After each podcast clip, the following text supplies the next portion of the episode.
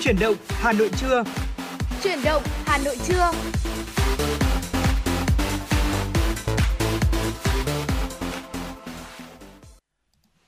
Mến chào quý vị thính giả, chào mừng quý vị đã quay trở lại cùng với Chuyển động Hà Nội trưa nay, được phát sóng trên tần số FM 96 MHz của Đài Phát thanh Truyền hình Hà Nội. Và chương trình của chúng tôi cũng đang được phát sóng trực tuyến trên website hanoionline.vn và hai MC sẽ cùng đồng hành với quý vị trong Chuyển động Hà Nội trưa nay.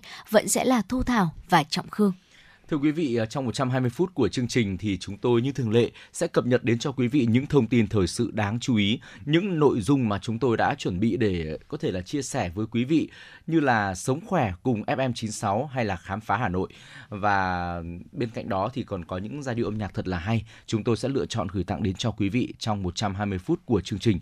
Hãy cố định tần số 96 MHz và đồng hành cùng với chuyển động Hà Nội trưa. Đồng thời quý vị cũng có thể là chia sẻ đến với chúng tôi những uh, quan điểm của quý vị ở những ờ, chuyển động của Hà Nội một ngày qua có điều gì đáng chú ý, đồng thời là gửi tặng cho bạn bè người thân của mình một món quà âm nhạc ừ, bằng cách là quý vị hãy nhấc điện thoại lên và gọi về số 024 3773 6688 để đưa ra yêu cầu của mình quý vị nhé. Dạ vâng thưa quý vị và 30 giờ phát sóng quen thuộc của chuyển động Hà Nội, đó là chuyển động Hà Nội sáng từ 6 giờ 30 tới 7 giờ 30, chuyển động Hà Nội trưa từ 10 giờ tới 12 giờ và chuyển động Hà Nội chiều từ 16 giờ tới 18 giờ sẽ liên tục cập nhật tới quý vị những ờ, thông tin nóng trong ngày và cả những nội dung mà các ờ, uh, MC của chương trình đã chuẩn bị cũng như là uh, những phóng sự được thực hiện bởi phóng viên chuyển động Hà Nội. Và trước khi chúng ta cùng nhau đi vào những nội dung chính của chương trình ngày hôm nay nay. Xin mời quý vị cùng khởi động chuyển động Hà Nội trưa ngày hôm nay với một giai điệu âm nhạc đầu tiên.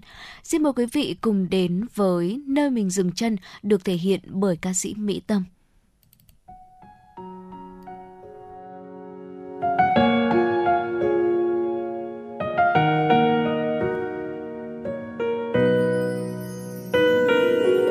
Sao anh lại lỡ yêu một người như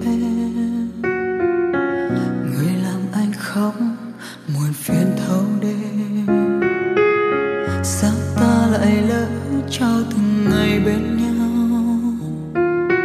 Để giờ tan vỡ, sự thật càng thêm đau.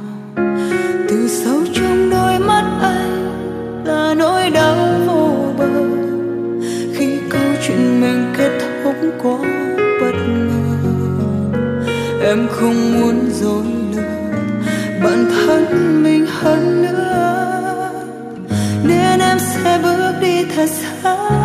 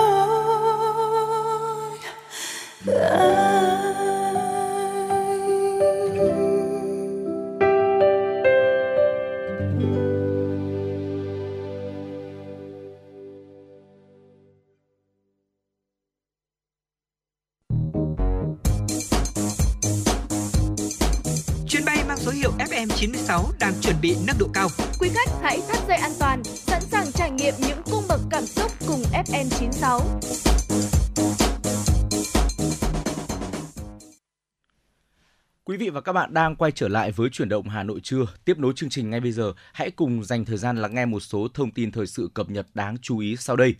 Hội nghị thành phố thông minh Việt Nam châu Á 2023 dự kiến diễn ra trong 2 ngày 29-30 tháng 11 năm 2023 tại Hà Nội với chủ đề Khai thác dữ liệu, xây dựng thành phố thông minh, phát triển bền vững. Sự kiện diễn ra với quy mô khoảng 2.000 lượt đại biểu tham dự thông qua các hình thức như hội nghị, tọa đàm chuyên gia, talk show, trao đổi trực tiếp. Đây là dịp để chia sẻ quan điểm, tầm nhìn về phát triển thành phố thông minh của các diễn giả, lãnh đạo các thành phố trong khu vực và lãnh đạo các tỉnh, thành phố trong nước, đồng thời giới thiệu chương trình chuyển đổi số, xây dựng thành phố Hà Nội thông minh đến năm 2025, định hướng đến năm 2030, các thách thức và những vấn đề cần giải quyết trong tiến trình chuyển đổi số, xây dựng thành phố thông minh. Sự kiện cũng là dịp để lấy ý kiến đóng góp của các chuyên gia và doanh nghiệp về xây dựng thành phố Hà Nội thông minh, thúc đẩy hợp tác kinh doanh giữa các doanh nghiệp công nghệ thông tin Hà Nội và quốc tế. Thưa quý vị và các bạn, từ đầu năm đến nay, chính phủ đã có nhiều chỉ đạo và các bộ ngành địa phương cũng đã nỗ lực thúc đẩy các dự án nhà ở xã hội. Hiện đã có 20 tỉnh công bố danh mục 52 dự án đủ điều kiện vay, gói 120.000 tỷ đồng, với nhu cầu vay hơn 25.800 tỷ đồng. Tuy nhiên hiện vẫn còn những khó khăn vướng mắc liên quan tới pháp lý giao đất, xác định giá đất, thủ tục hành chính, gây khó khăn trong việc tiếp cận gói này. Từ tháng 4 đến nay mới chỉ có hai ngân hàng và ba địa phương triển khai gói tín dụng 120.000 tỷ đồng. Đại diện Ngân hàng Nhà nước khẳng định bốn ngân hàng thương mại nhà nước luôn sẵn sàng cho vay nhưng không có dự án để cho vay do nhiều tỉnh thành chưa công bố danh mục dự án đủ điều kiện tham gia. Ủy ban nhân dân thành phố Hà Nội vừa ban hành văn bản yêu cầu các sở, ban, ngành chức năng, các địa phương cùng hệ thống cơ sở khám chữa bệnh bảo hiểm y tế trên địa bàn Hà Nội có trách nhiệm tăng cường kiểm soát chi phí khám chữa bệnh bảo hiểm y tế. Yêu cầu được Ủy ban nhân dân thành phố Hà Nội đưa ra trong bối cảnh trong 9 tháng năm 2023, số chi khám chữa bệnh bảo hiểm y tế tại các cơ sở khám chữa bệnh bảo hiểm y tế trên địa bàn Hà Nội tăng rất cao so với cùng kỳ năm 2022, chiếm 81% dự toán chi phí chiếm 81% dự toán chi khám chữa bệnh bảo hiểm y tế chính phủ giao năm 2023. Điều này dẫn đến nguy cơ chi bảo hiểm y tế vượt dự toán. Để kiểm soát chi phí khám chữa bệnh bảo hiểm y tế, Bảo hiểm xã hội thành phố có trách nhiệm chủ trì phối hợp với Sở Y tế, Sở Tài chính và cơ quan có liên quan quản lý, sử dụng có hiệu quả quỹ bảo hiểm y tế, phòng chống hành vi trục lợi, lạm dụng nguồn quỹ. 10 tháng đầu năm nay, số người rút bảo hiểm xã hội một lần là gần 1 triệu, tăng 31,38% so với cùng kỳ năm 2022 và chiếm khoảng 5% tổng số người tham gia bảo hiểm xã hội. Nguyên nhân chủ yếu của tình trạng rút bảo hiểm xã hội một lần ngày càng tăng là do doanh nghiệp gặp nhiều khó khăn đã dẫn đến người lao động thiếu việc làm, mất việc làm tăng theo. Đa số người lao động có thu nhập thấp, khả năng tích lũy không nhiều, phải đối mặt với các nhu cầu tài chính trước mắt rất lớn. Họ phải rút tiền để chi tiêu, trang trải khó khăn. Thêm vào đó là sự thiếu liên kết hỗ trợ từ chính sách bảo hiểm tự nguyện, quy định điều kiện về thời gian đóng bảo hiểm xã hội tối thiểu là 20 năm để hưởng lương hưu như hiện hành là quá dài. Cạnh đó, công tác tuyên truyền chưa thực sự hiệu quả, chưa giúp người lao động hiểu đầy đủ về lợi ích của chính sách bảo hiểm xã hội. Để bảo đảm quyền lợi của công nhân, người lao động, tại kế hoạch tổ chức các hoạt động chăm lo cho đoàn viên, người lao động dịp Tết Nguyên đán 2024, Tổng Liên đoàn Lao động Việt Nam yêu cầu công đoàn cơ sở chủ động tham gia với người sử dụng lao động, công khai phương án trả lương, thưởng Tết trước ngày nghỉ Tết Nguyên đán ít nhất 20 ngày, đồng thời giám sát việc thực hiện trả lương thưởng Tết, điều kiện làm việc, thời gian làm việc, thời gian nghỉ ngơi, làm thêm giờ, đảm bảo quyền lợi thỏa đáng cho công nhân, người lao động tăng ca, làm thêm giờ, làm việc trong dịp Tết. Trước mắt, Tổng Liên đoàn Lao động Việt Nam yêu cầu công đoàn các cấp nắm chắc tình hình, kịp thời phát hiện và có các giải pháp đảm bảo quyền lợi của công nhân, người lao động ở các doanh nghiệp gặp khó khăn, nợ lương, không có khả năng trả thưởng, chủ bỏ trốn hoặc tạm dừng hoạt động, giải thể, phá sản. Ngoài ra, triển khai các biện pháp phát hiện, phòng ngừa tranh chấp lao động, ngừng việc tập thể phát sinh trong dịp Tết và tham gia xử lý kịp thời, hiệu quả, góp phần đảm bảo an ninh, trật tự tại địa phương. Vâng thưa quý vị và đó chính là những thông tin đầu tiên được cập nhật trong buổi trưa ngày hôm nay. Tất nhiên là vẫn sẽ còn rất là nhiều những tin tức khác nữa sẽ được ờ, thông tin cũng như là ờ, chuyển tới quý vị trong khung giờ tiếp theo. Còn ngay bây giờ xin mời quý vị chúng ta sẽ cùng quay trở lại với không gian âm nhạc của chủ động Hà Nội trước khi đến với tiểu mục Sống khỏe cùng FM 96. Một giai điệu âm nhạc được thể hiện bởi uh, ca sĩ Nguyễn Ngọc Anh, ca khúc Mùa Thu. Xin mời quý vị cùng đón nghe.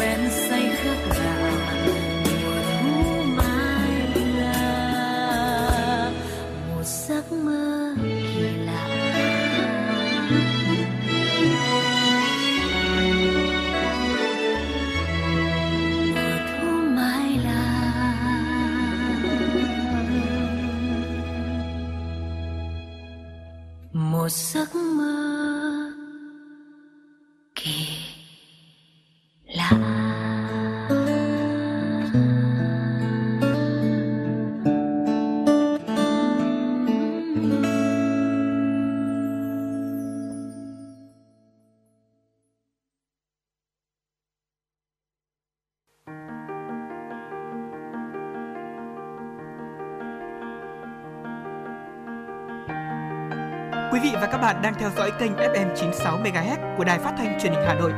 Hãy giữ sóng và tương tác với chúng tôi theo số điện thoại 024 3773 6688. FM 96 đồng hành trên mọi nẻo đường. Thính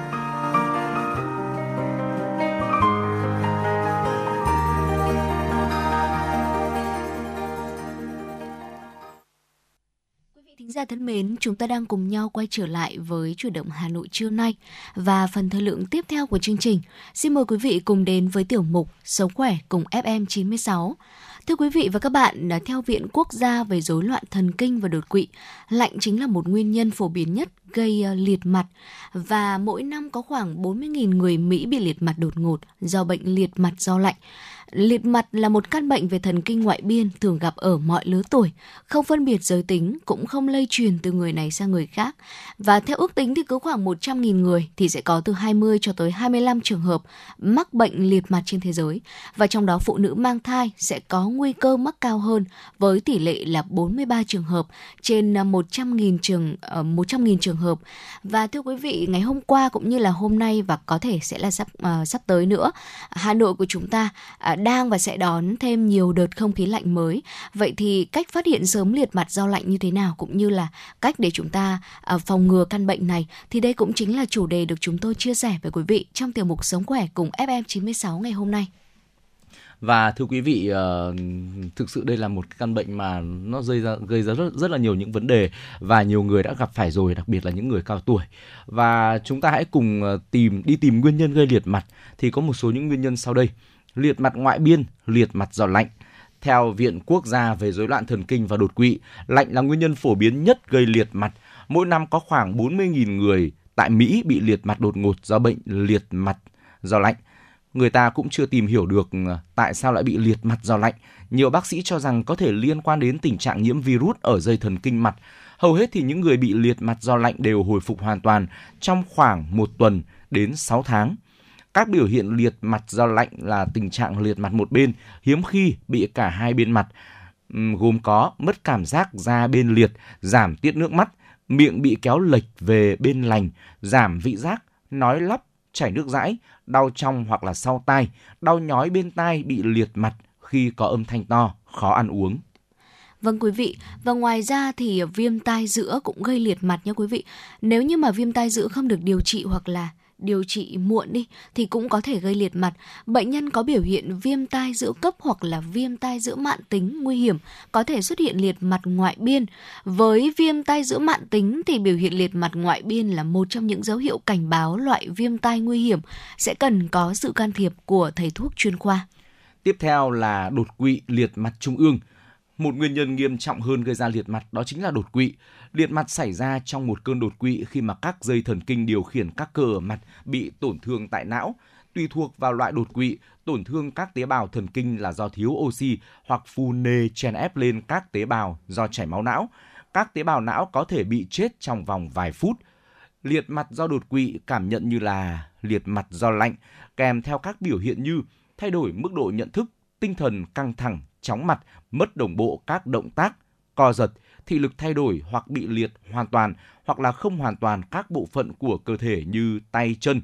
Nếu đột quỵ gây tổn thương ở vùng dây thần kinh mặt trung ương thì vẫn mở được mắt và vùng mặt trên vẫn vận động bình thường, biểu hiện liệt một nửa dưới mặt.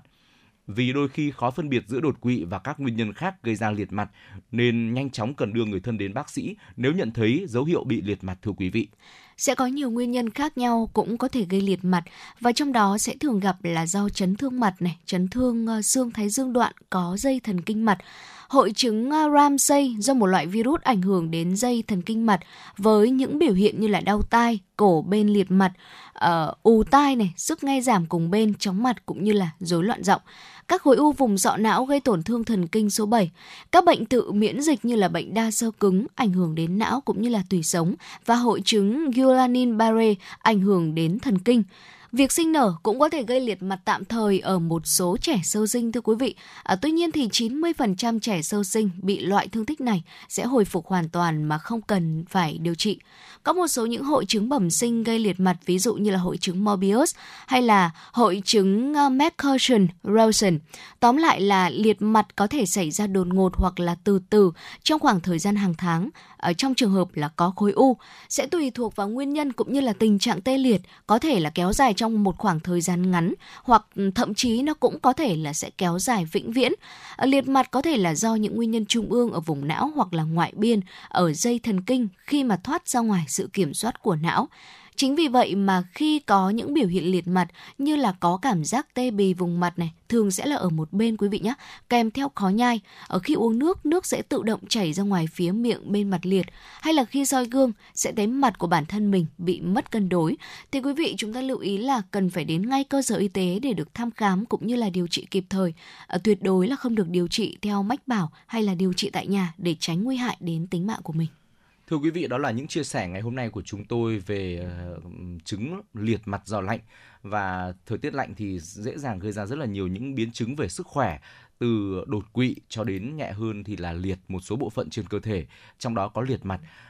Ờ, và cho dù là những biến chứng nặng hay nhẹ thì đều có thể gây nặng thì có thể gây tử vong và nhẹ hơn thì gây rất là nhiều phiền toái trong cuộc sống và sinh hoạt của người bệnh. Chúng tôi hy vọng là với những chia sẻ vừa rồi trong chuyển động Hà Nội trưa sẽ phần nào giúp quý vị có thêm những thông tin hữu ích để mình có thể là chăm sóc cải thiện, bảo vệ và nâng cao sức khỏe của mình cũng như người thân khi mà thời tiết đang chuyển lạnh như thế này. Và trước khi chúng ta cùng nhau quay trở lại với dòng chảy tin tức của chuyển động Hà Nội, xin mời quý vị cùng đón nghe một giai điệu âm nhạc được thể hiện bởi Thu Phương và Hoàng Dũng và mùa đông sang. Xin mời quý vị chúng ta sẽ cùng thư giãn.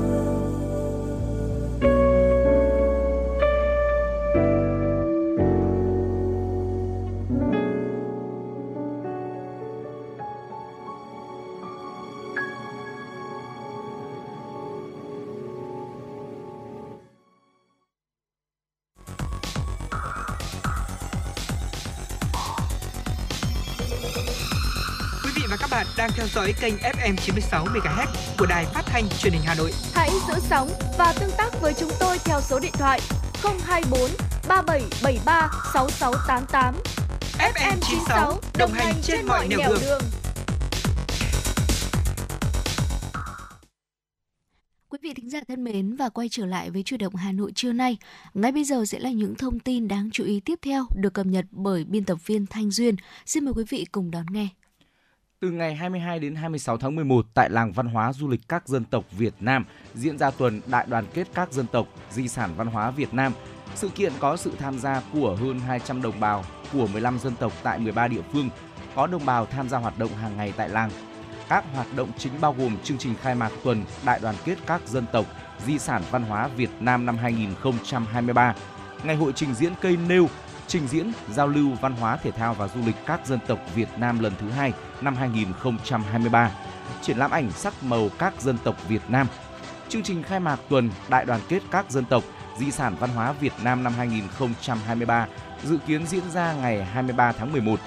Ngày hội trình diễn cây nêu, giao lưu văn hóa, thể thao và du lịch các dân tộc dự kiến từ ngày 22 đến 26 tháng 11 gồm liên hoan văn nghệ quần chúng, trình diễn trang phục dân tộc truyền thống, trình diễn, giới thiệu trích đoạn lễ hội, nghi thức sinh hoạt văn hóa, truyền thống dân tộc tại địa phương gắn với cây nêu, trưng bày giới thiệu quảng bá văn hóa truyền thống địa phương, trưng bày chế biến và giới thiệu ẩm thực, triển lãm đặc trưng văn hóa các dân tộc Việt Nam. Nằm trong khuôn khổ lễ hội sáng Xin lỗi quý vị, nằm trong khuôn khổ lễ hội thiết kế sáng tạo Hà Nội năm 2023, triển lãm tư liệu cầu Long Biên hình thành và biến đổi do Chi hội Kiến trúc sư Trường Đại học Xây dựng và công ty ADA thực hiện sẽ diễn ra từ ngày 17 tháng 11 đến 31 tháng 12 tại cầu Long Biên sẽ mang đến nhiều góc nhìn thú vị về cây cầu hơn 100 năm tuổi này. Với 6 không gian, triển lãm sẽ đưa người xem khám phá lịch sử xây dựng, phát triển, tu sửa của cầu Long Biên và cây cầu trong đời sống hiện đại. Nhịp sống đô thị, sinh hoạt của người dân, chợ đầu mối, tấp nập, khách du lịch sẽ được tái hiện sinh động với những hình thức mới mẻ. Đó còn là mối liên hệ khăng khít giữa cầu Long Biên và sông Hồng, bãi bồi ven sông trong việc hình thành nên nếp sống cư dân nơi đây. Vượt qua những món ăn nổi danh, bánh mì thịt của Việt Nam xếp vị trí số 1 trong danh sách 100 món ăn cùng bánh mì ngon nhất thế giới. Xếp hạng do độc giả của Taste Atlas, trang thông tin được cho là bản đồ ẩm thực thế giới bình chọn. Theo trang Taste Atlas, đúng như tên gọi, bánh mì kẹp được làm từ nhiều loại thịt nguội Việt Nam như thịt lợn quay thái lát, thịt ba chỉ thái lát, chả là thịt răm bông thái lát hoặc xúc xích hoặc là xúc xích lợn chả lụa cùng với dưa chuột, sốt mayonnaise, cà rốt ngâm và daikon cùng pate gan nhồi vào cuộn bánh mì, phản ánh khẩu vị và ẩm thực của người Việt. Ngày nay, bánh mì được bán trên khắp đất nước, từ thành thị cho đến vùng thôn quê và được thưởng thức từ sáng cho tới khuya. Món ăn được du khách cực kỳ ưa chuộng. Live show mùa thu vàng, chương trình nghệ thuật đặc biệt mừng ngày nhà giáo Việt Nam 20 tháng 11 của khoa thanh nhạc Học viện âm nhạc quốc gia Việt Nam sẽ diễn ra vào tối ngày 17 tháng 11 với nhiều đổi mới đột phá để tiếp cận công chúng yêu nhạc. Mùa thu vàng năm nay do nghệ sĩ nhân dân Quốc Hưng tổng đạo diễn, tiến sĩ âm nhạc Tân Nhàn chỉ đạo sản xuất, nhạc sĩ Sơn Thạch là giám đốc âm nhạc, đạo diễn Phạm Hoàng Giang đạo diễn sân khấu. Chương trình cũng quy tụ những thế hệ giảng viên của khoa và đồng thời là những giọng ca hàng đầu như nghệ sĩ nhân dân Quang Thọ, nghệ sĩ nhân dân Quốc Hưng, các ca sĩ Lan Anh, Tân Nhàn, Phương Nga, Phúc Tiệp, Tố Loan, Lê Anh Dũng, Bích Hồng, Hương Ly, Mạnh Hoạch, Thăng Long và đặc biệt sẽ có hai ca sĩ khách mời đều là những người trưởng thành từ Học viện Âm nhạc Quốc gia Việt Nam và lần đầu tiên trở về trường tham gia chương trình là nghệ sĩ ưu tú Thanh Lam và ca sĩ Quang Hà. Live show mùa thu vàng diễn ra vào tối ngày 17 tháng 11 tại phòng hòa nhạc lớn Học viện Âm nhạc Quốc gia Việt Nam, số 77 Hào Nam, Đống Đa, Hà Nội. Nhân ngày nhân ngày nhà giáo Việt Nam 20 tháng 11, trường Đại học Kiến trúc Hà Nội giới thiệu đến công chúng yêu nghệ thuật hơn 90 sáng tác mới của hơn 50 nghệ sĩ là giảng viên nhà trường đây là hoạt động sáng tạo nghệ thuật được nhà trường tổ chức thường niên suốt gần 10 năm qua, là dấu mốc quan trọng khẳng định chất lượng chuyên môn cũng như tôn vinh những nỗ lực hoạt động sáng tác của đội ngũ giảng viên. Triển lãm cũng như là một lời tri ân đối với các thầy cô giáo nhân ngày 20 tháng 11 và lan tỏa tinh thần đam mê sáng tạo đến với thế hệ nghệ sĩ trẻ, sinh viên. Triển lãm mỹ thuật năm nay được sáng tác theo các chủ đề thiên nhiên, con người, tình yêu cuộc sống. Bên cạnh sự phong phú về đề tài là sự đa dạng trong thể loại, hội họa, đồ họa, điêu khắc, sắp đặt được sáng tác bằng các chất liệu sơn dầu, sơn mài, lụa, khắc gỗ, màu nước, gốm, in độc bản, vân vân đã làm nên những sáng tác nghệ thuật có chất lượng, tính chuyên nghiệp cao. Triển lãm mở cửa phục vụ công chúng và du khách tham quan đến hết ngày 16 tháng 11 tại số 29 Hàng Bài, Hoàn Kiếm, Hà Nội.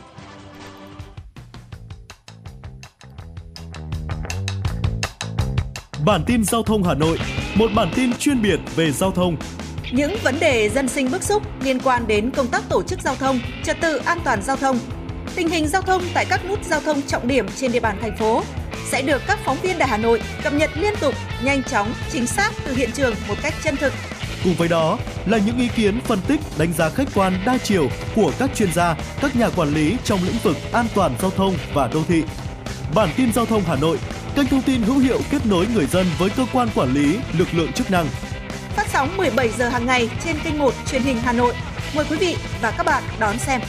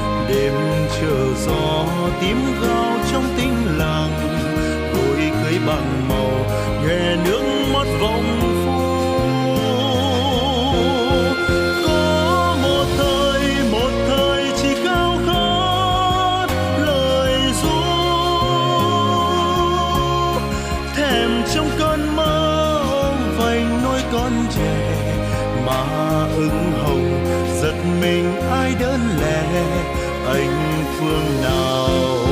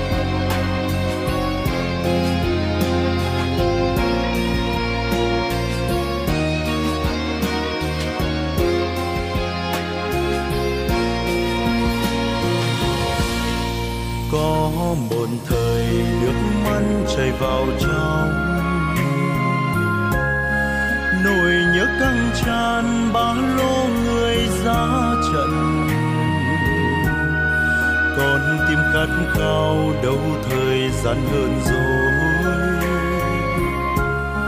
đêm tân hôn vội vội dùng lên đường.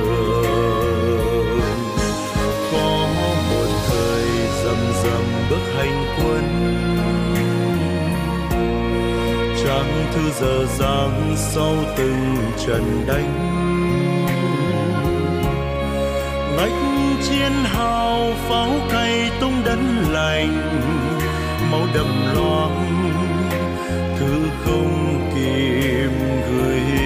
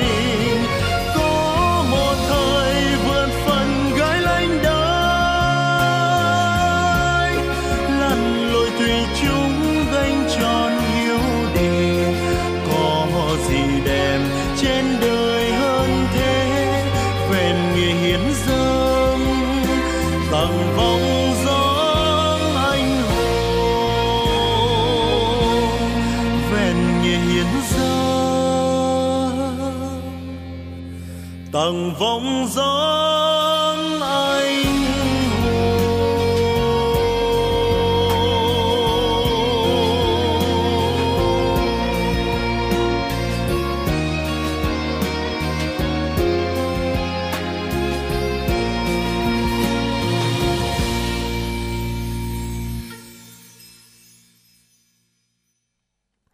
Quý vị thính giả thân mến, phần thời lượng tiếp theo của chủ động Hà Nội trưa nay, xin mời quý vị cùng đến với tiểu mục Khám phá Hà Nội. Và trong tiểu mục Khám phá Hà Nội ngày hôm nay, Trọng Khương và Thu Thảo xin được chia sẻ với quý vị câu chuyện về đường đi của những vật tư ngành ảnh thời kỳ trước.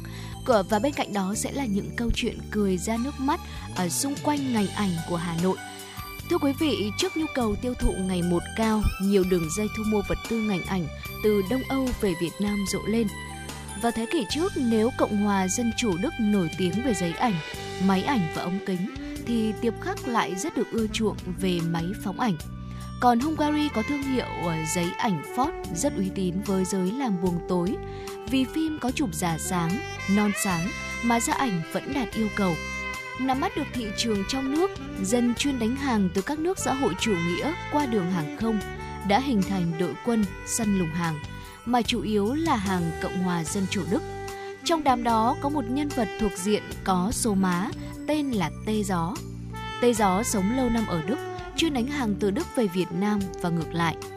Tê Gió đi xuất khẩu lao động từ thời kỳ đầu. Sau khi bức tường Berlin sụp đổ, gã chuyển nghề đánh quần bò, áo da, đồng hồ. Mỗi khi có đơn, ngay tức thì đội quân của Tê Gió đã tỏa đi các thành phố lớn, thị trấn vùng sâu vùng xa để vét hàng. Có năm Hà Nội thịnh hành mốt áo lông Đức thì chưa đầy một tháng đã có chục thùng hàng áo lông được chuyển về qua đường hàng không. Khi nhu cầu vật tư ảnh lên cơn sốt, đương nhiên là tê gió sẽ vào cuộc. Nhưng để gom được số hàng lớn cũng không phải dễ, vì thông tin, phim, giấy ảnh ở nhà đang khan hiếm đã được chuyển đi khắp cộng đồng người Việt. Tất cả lập tức đổ xô đi vét hàng, chưa kể những người Việt sang công tác hay các đoàn tham quan cũng lùng mua mỗi người vài hộp giấy ảnh, vài chục cuộn phim nên nhiều nơi thông báo hết hàng. Là một con sói già có kinh nghiệm, lại quen làm ăn lớn, tê gió móc nối được một số đối tượng bản xứ để đánh hàng từ gốc với số lượng lớn chuyển về Việt Nam. Ở Hà Nội lúc này cũng hình thành nhiều đường dây đánh hàng. Khi miền Nam khan hiếm loại giấy ảnh nào, cần bao nhiêu phim Ogu, ngay tức thì ít ngày sau đã có hàng chuyển vào. Ngược lại, Hà Nội sẽ nhận được những mặt hàng như giấy ảnh màu Kodak, thuốc tráng rửa ảnh màu thủ công. Những năm 1985, 1986, Hà Nội mới bắt đầu nhen nhóm các lò ảnh màu thủ công, trong khi Sài Gòn đã đi trước mấy năm. Đã có vài thợ ảnh Hà Nội vào trong Nam học hỏi kỹ thuật. Để làm ra được tấm ảnh màu, đòi hỏi các thiết bị, máy móc, hóa chất chuyên dụng. Thợ Sài Gòn lúc ấy chỉ dùng giấy ảnh và hóa chất của hãng Kodak thông qua người nhà di cư sang Mỹ năm 1975 gửi về bằng nhiều con đường. Một trong những người đi tiên phong trong lĩnh vực gia công ảnh màu là ông Nguyên Cầu và ông Kỳ Nam. Ở thông tấn xã còn có ông Mẫn, hiệu ảnh Đức Đông. Ông Mẫn đi học ngành ảnh ở Cộng hòa Dân chủ Đức nên mang được kỹ thuật làm ảnh màu về nước rồi triển khai ngay tại cơ quan. Cơ sở sản xuất ảnh Nguyên Cầu lúc nào cũng có khoảng trên dưới 10 thợ làm buồng tối vừa ảnh đen trắng vừa ảnh màu. Minh Tùng, chủ doanh nghiệp Minilab nổi tiếng ngày nay, cũng từng là một trong những thợ tráng ảnh, một trong những thợ tráng rửa ảnh của Nguyên Cầu khi xưa. Khi chưa chủ động được nguồn giấy và thuốc tráng rửa, thì các lò ảnh màu Hà Nội vẫn phải phụ thuộc vào dân buôn đánh hàng từ Sài Gòn hoặc là mày mò xử lý các nguyên liệu từ Đức, tiệp khắc. Do làm buồng tối thủ công lại không có máy đo màu, nên khi ra ảnh màu sắc lúc tím, lúc xanh, lúc vàng, chất lượng ảnh rất kém. Sau này có đường dây chuyên đánh hàng từ Sài Gòn ra Hà Nội thì những tấm ảnh màu làm trên giấy Kodak mới được chuyển màu. Ngày đó chỉ có đám cưới nhà giàu mới dám thuê thợ ảnh chụp cả cuốn phim màu Kodak chứ thường chỉ chụp từ 1 cho đến 2 cuốn phim đen trắng hoặc là từ 5 cho đến 10 kiểu ảnh màu do giá thành của ảnh màu rất đắt. Bây giờ thì chẳng mấy ai còn in ảnh nữa, người ta lưu trữ cả vạn tấm trên điện thoại. Do khan hiếm thiếu thốn nguyên liệu, và tự ảnh mới đẻ ra nhiều chuyện giờ khóc giờ cười trong giới nhiếp ảnh Hà Nội. Chuyện là thế này, đang vào vụ cưới các lò ảnh thủ công làm không hết việc, thợ bận tối mặt cả ngày lẫn đêm. Hà Nội có lò thủ công của ông C, rất đông khách do ảnh đẹp, giá cả phải chăng, thời gian nhanh. Khách của ông đông tới mức là tốt thợ này vừa nhận ảnh và ra về thì đã có ngay một tốt thợ khác mang phim chụp đám cưới tối qua đến làm. Ở gần chục thợ tráng rửa phim, thợ buồng tối chia nhau làm theo ca cùng ba máy phóng ảnh của ông C chạy hết công suất mới giải phóng hết số phim do thợ chụp mang đến. Do lượng phim nhiều, trong khi giấy ảnh lại thiếu, nên ông C phải lùng sục hết các đại lý chuyên buôn phim, giấy ảnh ở Hà Nội để vét hàng, nhưng cũng chỉ đủ để làm trong vài ngày. Đang đau đầu về khâu giấy ảnh, thì thình lình có ông khách buôn thông báo còn hộp giấy Ogua tem đỏ cỡ 18 x 24. Mừng như vớ được vàng, Ngay tối hôm đó, ông C sai người cầm tiền đi mua hộp giấy đó về để giải phóng số phim khách liên tục mang đến. Đến khi vào buồng tối, mở hộp giấy ảnh ra, thì cả chủ lẫn thợ tá hỏa khi bên trong là tập bìa các tông, được cắt xén gọn gàng, bọc trong lớp giấy đen như mọi hộp giấy OGU khác. Ông C mang hộp giấy dởm, phóng xe máy đi tìm ngay ông khách buôn quý hóa, nhưng tay bợm đã lặn mất tăm. Đó là những kỷ niệm khó quên về thời gian khó mà những người làm nghề ảnh không thể nào quên đến tận ngày nay. Vâng thưa quý vị và đó chính là câu chuyện đời giờ khóc giờ cười. Có thể nói rằng là cười ra nước mắt. Một câu chuyện liên quan đến à, uh, ngành ảnh của Hà Nội một thời à, chưa xa đâu quý vị. Đúng là ngày nay người ta không còn in ảnh nhiều nữa. Ờ, chỉ vào những dịp à, quan trọng như là đám hỏi đám cưới hoặc là những sự kiện mang tính chất quan trọng thì mọi người mới có nhu cầu in ảnh. Ờ, còn không thì sẽ lưu giữ lại trên ờ, máy tính hoặc là điện thoại ờ, tuy nhiên thì trong những chia sẻ của chúng tôi vừa mới gửi tới quý vị trong tiểu mục khám phá Hà Nội thì có lẽ là chúng ta cũng đã được hiểu thêm về đường đi của vật tư ngành ảnh cũng như là câu chuyện xung quanh nghề nhiếp ảnh tại Hà Nội vào thời kỳ trước rồi và đó chính là những gì mà chúng tôi muốn chia sẻ tới quý vị trong tiểu mục khám phá Hà Nội ngày hôm nay. Và thưa quý vị, trước khi cùng nhau quay trở lại với dòng chảy tin tức của truyền động Hà Nội trưa, à, xin mời quý vị chúng ta sẽ cùng à, đón nghe một giai điệu âm nhạc được thể hiện bởi Doãn Hiếu. Bao lâu ta lại yêu một người và ngay sau ca khúc này chúng tôi sẽ quay trở lại và truyền tới quý vị những nội dung hấp dẫn tiếp theo.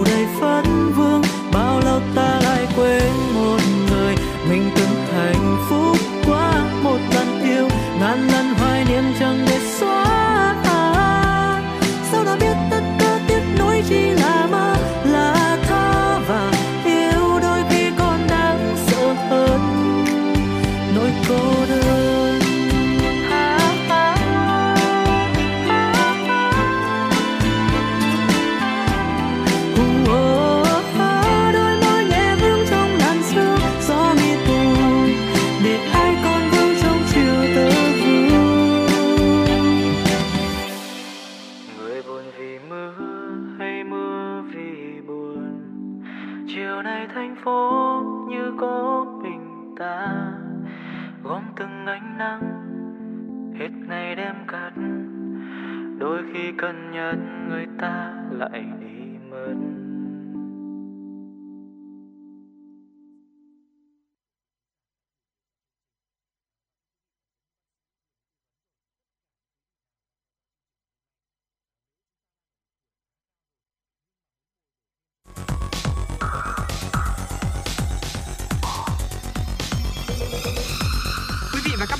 Theo dõi kênh FM 96 MHz của đài phát thanh truyền hình Hà Nội. Hãy giữ sóng và tương tác với chúng tôi theo số điện thoại 024 3773 6688. FM 96 đồng hành trên mọi nẻo đường. đường. Quý vị thân mến, những thông tin quốc tế đã sẵn sàng để chuyển tới quý vị trong chương trình ngày hôm nay. Xin mời quý vị cùng đón nghe ngay sau đây.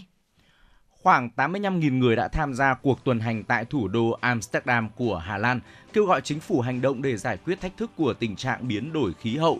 Đây là cuộc tuần hành có quy mô lớn nhất từ trước đến nay, gấp hơn 2 lần so với con số kỷ lục 40.000 người ghi nhận trong sự kiện của hai năm trước tại Amsterdam.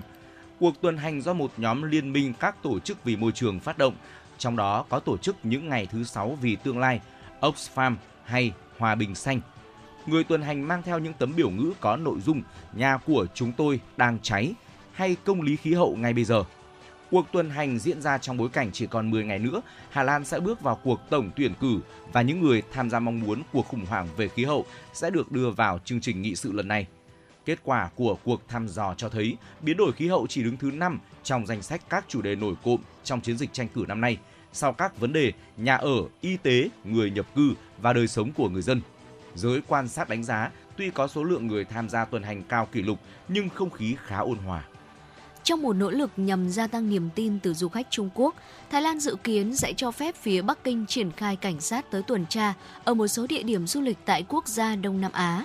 Vào ngày 15 tháng 11, các cuộc thảo luận về việc triển khai cảnh sát Trung Quốc để tuần tra tại các thành phố du lịch lớn của Thái Lan dự kiến sẽ được tổ chức với Đại sứ quán Trung Quốc ở Bangkok – Dự kiến sáng kiến này sẽ góp phần thực hiện mục tiêu đón tới 4,4 triệu lượt khách Trung Quốc trong 2 tháng cuối năm nay tới Thái Lan. Hiện chưa rõ Thái Lan sẽ cho phép cảnh sát Trung Quốc triển khai tới thành phố nào. Lượng khách Trung Quốc đến Thái Lan đã chậm lại sau khi một thiếu niên 14 tuổi gần đây nổ súng ở một trung tâm thương mại ở Bangkok khiến một du khách Trung Quốc thiệt mạng và một người khác bị thương. Các quốc gia ở khu vực Đông Bắc Á gồm Trung Quốc, Hàn Quốc và Nhật Bản đều đang đón đợt tuyết bất thường – một số vùng phía Bắc Nhật Bản, trong đó có các thành phố Hokkaido và Aomori, cuối tuần cao tu, cuối tuần qua đã đón đợt tuyết đầu mùa đến sớm.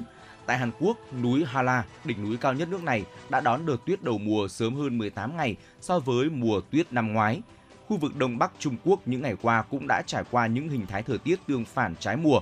Thời tiết ấm bất thường trong tháng 10, sau đó nhiệt độ giảm đột ngột và bão tuyết đến sớm. Các chuyên gia khí tượng nhận định sự gia tăng của các hiện tượng thời tiết bất thường là do tác động của biến đổi khí hậu.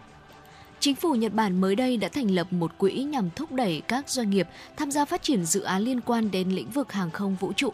Đây được xem là một bước tiến nhằm tăng cường khả năng cạnh tranh của Nhật Bản khi nhiều nước khác đẩy mạnh đầu tư phát triển cho lĩnh vực tiềm năng này chính phủ Nhật Bản đã quyết định thành lập quỹ chiến lược không gian trị giá 1.000 tỷ yên, khoảng 6,6 tỷ đô la Mỹ cho cơ quan thám hiểm hàng không vũ trụ Nhật Bản trong 10 năm để thúc đẩy các doanh nghiệp trong nước tham gia phát triển các dự án không gian. Và mục tiêu của chính phủ Nhật Bản khi thành lập quỹ này đó là tăng gấp đôi thị trường đầu tư liên quan đến lĩnh vực không gian ở trong nước từ 26 tỷ đô la Mỹ hiện nay lên 52 tỷ đô la Mỹ vào năm 2030 cơ quan thám hiểm hàng không vũ trụ Nhật Bản sẽ lựa chọn những đối tác phù hợp để trợ cấp kinh phí cũng như là đưa ra các hỗ trợ khác. Và thưa quý vị và các bạn, thông tin vừa rồi cũng đã khép lại khung giờ đầu tiên của chủ động Hà Nội trưa nay từ 10, 10 giờ tới 11 giờ. Và chúng ta vẫn còn 60 phút trực tiếp còn lại từ 11 giờ tới 12 giờ với rất nhiều những thông tin đáng chú ý khác.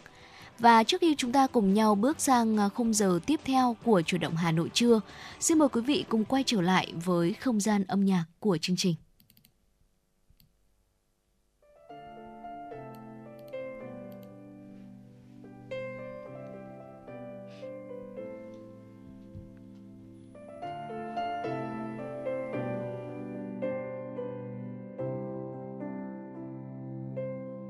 nhiều khi kiếm đâu cô tích trên đời. Thật là điều may mắn nếu như có người cầm tay bước đi đến cuối con đường, bao giờ thì sẽ tới. Dẫu anh không là chàng hoàng tử mà em đắm say, chỉ là gian đơn thôi như hình hài anh lúc này anh vẫn muốn quỳ gối trước nàng công chúa em nhớ đêm này. Yêu anh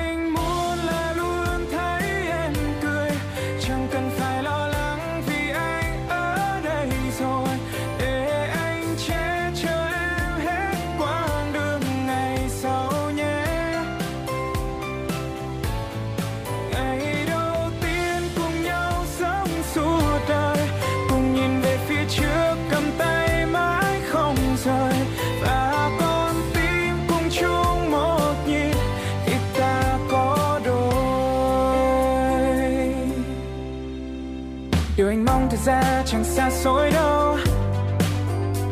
Chỉ cần ta cùng nhau đến khi bạc đầu. Dù mai sau nhiều điều làm ta lo âu. Yes I know, yes I know. Dẫu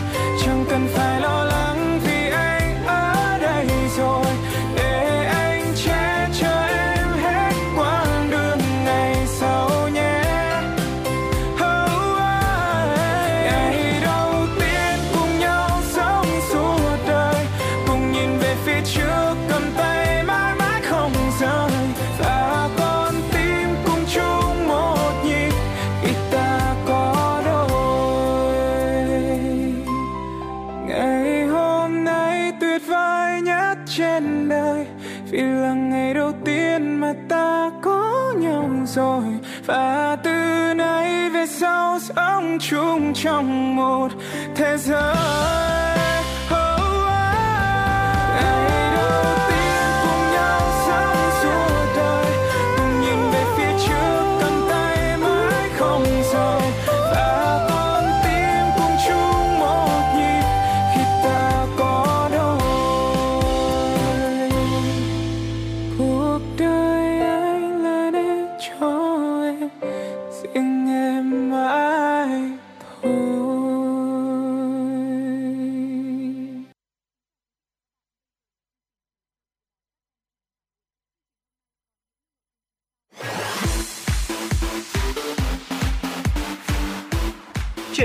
Hà Nội trưa.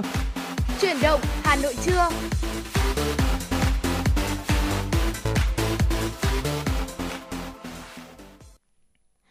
Quý vị thân mến và bây giờ là 11 giờ. Ở khung thứ hai trực tiếp của chủ động Hà Nội trưa xin được tiếp tục với những thông tin đáng chú ý và quý vị cũng đừng quên hai kênh tương tác với chủ động Hà Nội số hotline 024 3773 6688 cũng như là trang fanpage FM96 Thời sự Hà Nội để yêu cầu những giai điệu âm nhạc tới chương trình quý vị nhé. Và tiếp theo chương trình ngày hôm nay xin được cập nhật tới quý vị một số những thông tin đáng chú ý được thực hiện bởi biên tập viên Nguyễn Hằng. Nhận lời mời của Tổng thống Hợp Trung Quốc Hoa Kỳ Joe Biden, Chủ tịch nước Võ Văn Thưởng và phu nhân dẫn đầu đoàn đại biểu cấp cao Việt Nam tham dự tuần lễ cấp cao Diễn đàn Hợp tác Kinh tế Châu Á-Thái Bình Dương APEC 2023 và kết hợp hoạt động song phương tại Hoa Kỳ từ ngày hôm nay 14 tháng 11 đến ngày 17 tháng 11 năm 2023. Chuyến tham dự sự kiện lần này có ý nghĩa quan trọng đánh dấu 25 năm Việt Nam gia nhập APEC, đồng thời tiếp tục khẳng định Việt Nam là thành viên tích cực, có trách nhiệm trong các hoạt động hợp tác APEC, đã và đang tiếp tục có nhiều sáng kiến, dự án hợp tác được các thành viên đánh giá cao. Tại tuần lễ lần này, lãnh đạo các nền kinh tế APEC sẽ ra soát việc thực hiện kế hoạch hành động Altera về tầm nhìn APEC đến năm 2040, báo cáo tiến độ triển khai kế hoạch ở cả ba trụ cột thương mại, đầu tư, đổi mới sáng tạo, tăng trưởng bền vững và bao trùm. Các thành viên tiếp tục coi trọng APEC, khẳng định vai trò diễn đàn hàng đầu khu vực và là cơ chế quan trọng tại châu Á Thái Bình Dương, thúc đẩy các nỗ lực đa phương trong thúc đẩy phục hồi kinh tế và chuẩn bị cho tăng trưởng bền vững, bao trùm và tự cường. Với Việt Nam, chuyến tham dự tuần lễ cấp cao APEC của Chủ tịch nước Võ Văn Thưởng có ý nghĩa quan trọng đúng vào dịp kỷ niệm 25 năm Việt Nam gia nhập APEC.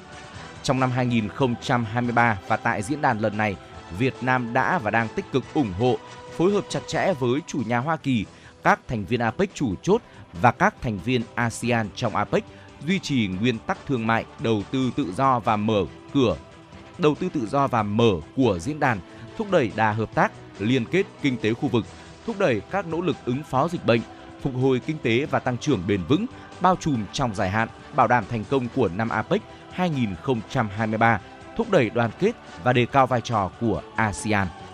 Chuyến tham dự tuần lễ cấp cao APEC lần này của Chủ tịch nước Võ Văn Thưởng diễn ra trong bối cảnh Việt Nam Hoa Kỳ vừa xác lập quan hệ đối tác chiến lược toàn diện trong chuyến thăm Việt Nam của Tổng thống Joe Biden vào tháng 9 vừa qua. Đều là các thành viên tích cực của APEC, hai bên tiếp tục duy trì các cơ chế đối thoại song phương thường kỳ dưới hình thức trực tiếp như đối thoại châu Á Thái Bình Dương vào tháng 10 năm 2022 đối thoại chính trị an ninh quốc phòng vào tháng 3 năm 2023, đối thoại nhân quyền vào tháng 11 năm 2023. Trong bài phát biểu tại Đại hội đồng Liên Hợp Quốc vào tháng 9 năm nay, Tổng thống Biden đã ca ngợi quan hệ Việt Nam-Hoa Kỳ và cho rằng đây là quan hệ hình mẫu. Với những đóng góp quan trọng có trách nhiệm của Việt Nam, Hoa Kỳ tiếp tục đánh giá cao vị trí và vai trò của Việt Nam trong ASEAN. Tại khu vực châu Á-Thái Bình Dương, cũng như tại các diễn đàn quốc tế như Liên Hợp Quốc và trong ứng phó với các thách thức chung toàn cầu. Do đó, chuyến tham dự APEC lần này của Chủ tịch nước Võ Văn Thưởng vừa thúc đẩy quan hệ giữa các thành viên APEC, đồng thời thúc đẩy quan hệ đối tác chiến lược toàn diện Việt Nam Hoa Kỳ. Thưa quý vị, Ủy ban Thường vụ Quốc hội tổ chức phiên họp giữa hai đợt của kỳ họp thứ 6 Quốc hội khóa 15 trong 2,5 ngày, dự kiến từ chiều nay 14 tháng 11 đến hết ngày 16 tháng 11. Một trong những nội dung đáng chú ý tại phiên họp, Ủy ban Thường vụ Quốc hội sẽ cho ý kiến về việc giảm thuế giá trị gia tăng và dự thảo nghị quyết về việc áp dụng thuế thu nhập doanh nghiệp bổ sung theo quy định chống xói mòn cơ sở thuế toàn cầu. Phó Chủ tịch Thường trực Ủy ban nhân dân thành phố Hà Nội Lê Hồng Sơn vừa ký ban hành văn bản số 3832 về việc chấn chỉnh việc triển khai thực hiện nghị quyết số 05 năm 2022 của Hội đồng Nhân dân thành phố, quy định về việc xử lý các cơ sở không đảm bảo yêu cầu về phòng cháy chữa cháy trên địa bàn thành phố Hà Nội được đưa vào sử dụng trước khi Luật Phòng cháy và chữa cháy số 27 năm 2001 QH10 có hiệu lực. Qua theo dõi tổng hợp kết quả việc triển khai thực hiện của các đơn vị tính đến ngày 15 tháng 10 năm nay, trên địa bàn thành phố có 2.955 cơ sở không đảm bảo yêu cầu về phòng cháy chữa cháy được đưa vào hoạt động trước khi luật phòng cháy chữa cháy năm 2001 có hiệu lực. Đến nay có 1.732 cơ sở đã xây dựng kế hoạch, lộ trình, phương án thực hiện và cam kết lộ trình thực hiện, khắc phục các nội dung không đảm bảo yêu cầu về phòng cháy chữa cháy, đạt 58,6%. Ủy ban nhân dân cấp huyện đã phê duyệt kế hoạch lộ trình, phương án thực hiện và cam kết lộ trình thực hiện khắc phục đối với 1.526 cơ sở, đạt 51,64%. 347 cơ sở hoàn thành việc khắc phục các tồn tại về phòng cháy chữa cháy. Tuy nhiên, tiến độ việc triển khai thực hiện của các đơn vị hiện nay rất chậm, chưa bảo đảm mục tiêu, yêu cầu, lộ trình đã đề ra. Quá trình triển khai thực hiện của các đơn vị vẫn còn nhiều tồn tại hạn chế. Để kịp thời chấn chỉnh các tồn tại hạn chế nêu trên, bảo đảm việc triển khai thực hiện nghị quyết số 05/2022 nghiêm túc, hiệu quả, đúng tiến độ, lộ trình đã đề ra, Ủy ban nhân dân thành phố nghiêm túc phê bình thủ trưởng các sở, ban, ngành thành phố, chủ tịch Ủy ban nhân dân quận, huyện, thị xã để xảy ra các tồn tại hạn chế, thiếu sót nêu trên, đề nghị chỉ đạo đơn vị chấn chỉnh, kiểm điểm ngay, đồng thời làm rõ trách nhiệm của các tập thể, cá nhân có liên quan nếu có trong việc thực hiện không nghiêm chỉ đạo của thành phố. Ủy ban nhân dân thành phố yêu cầu Chủ tịch Ủy ban nhân dân 9 quận huyện thị xã trực tiếp chỉ đạo đơn vị khẩn trương hoàn thành việc đôn đốc cơ sở ký cam kết và phê duyệt kế hoạch, cam kết lộ trình thực hiện của 100% cơ sở trên địa bàn quản lý, báo cáo Ủy ban nhân dân thành phố trước ngày 15 tháng 11 năm 2023. Vâng thưa quý vị và đó chính là những thông tin tiếp theo được cập nhật từ quý vị thính giả trong khung giờ thứ hai của chuyển động Hà Nội trưa nay. Và trước khi chúng ta cùng nhau đến với tiểu mục khám phá thế giới, xin mời quý vị cùng quay trở lại với không gian âm nhạc của chuyển động Hà Nội. Ca khúc Mùa đông sẽ qua được thể hiện bởi Vũ Thảo My. Xin mời quý vị cùng đón nghe.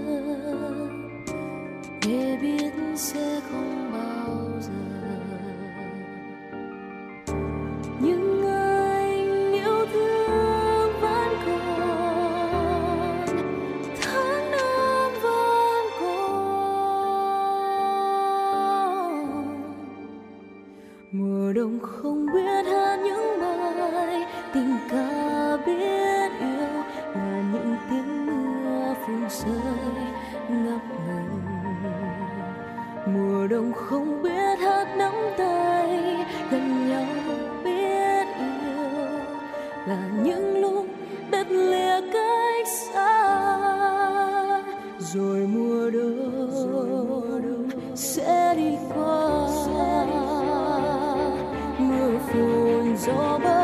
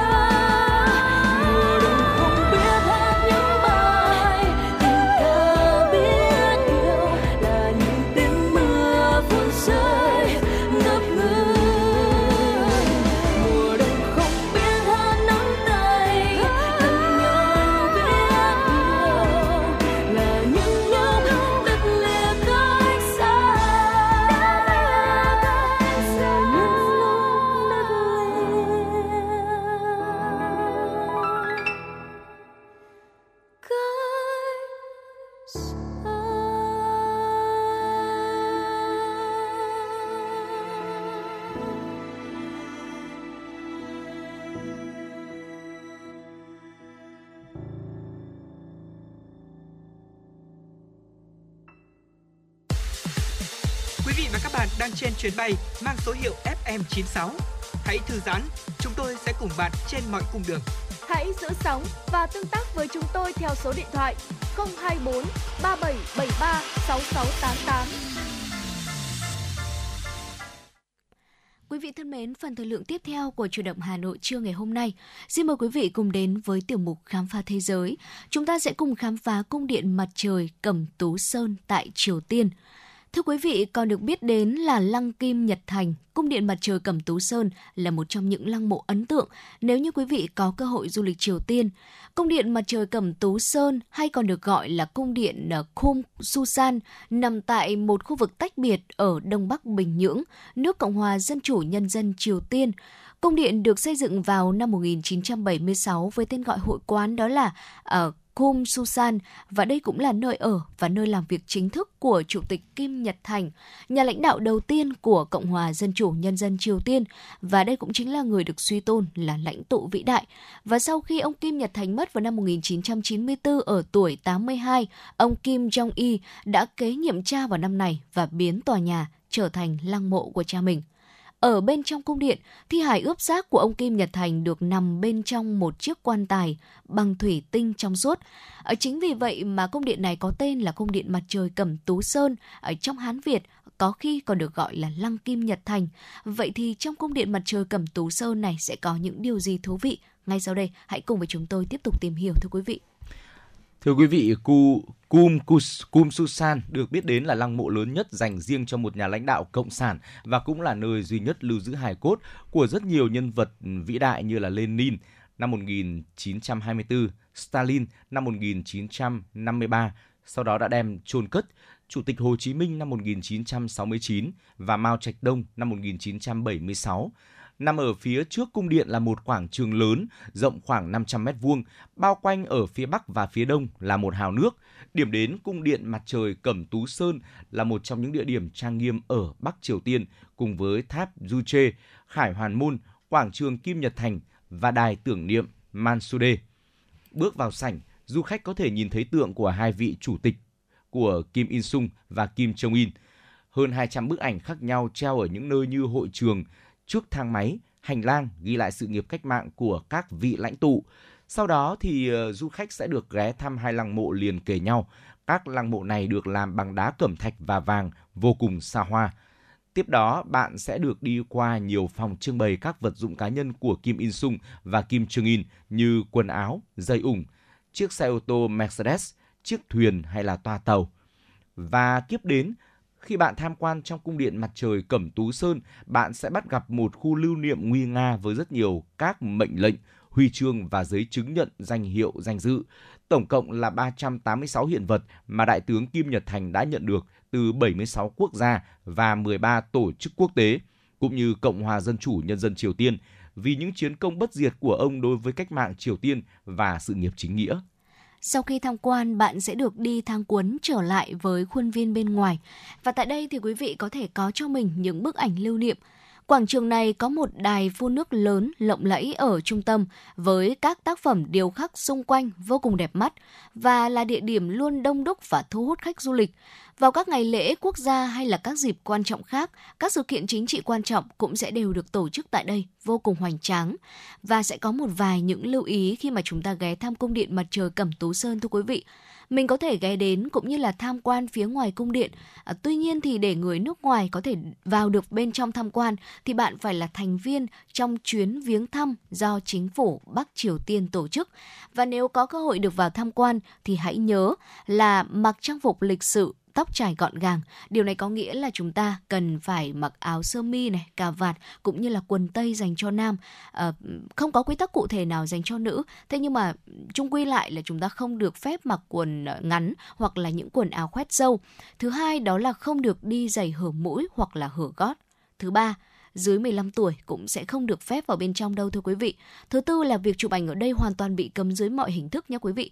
Thứ năm, giao nộp tất cả đồ đạc cá nhân của mình bởi vì là chúng ta sẽ đi qua máy giò kim loại này cũng như máy hút bụi để đảm bảo an toàn và không có bất cứ bụi bẩn nào sẽ bị mang vào trong cung điện.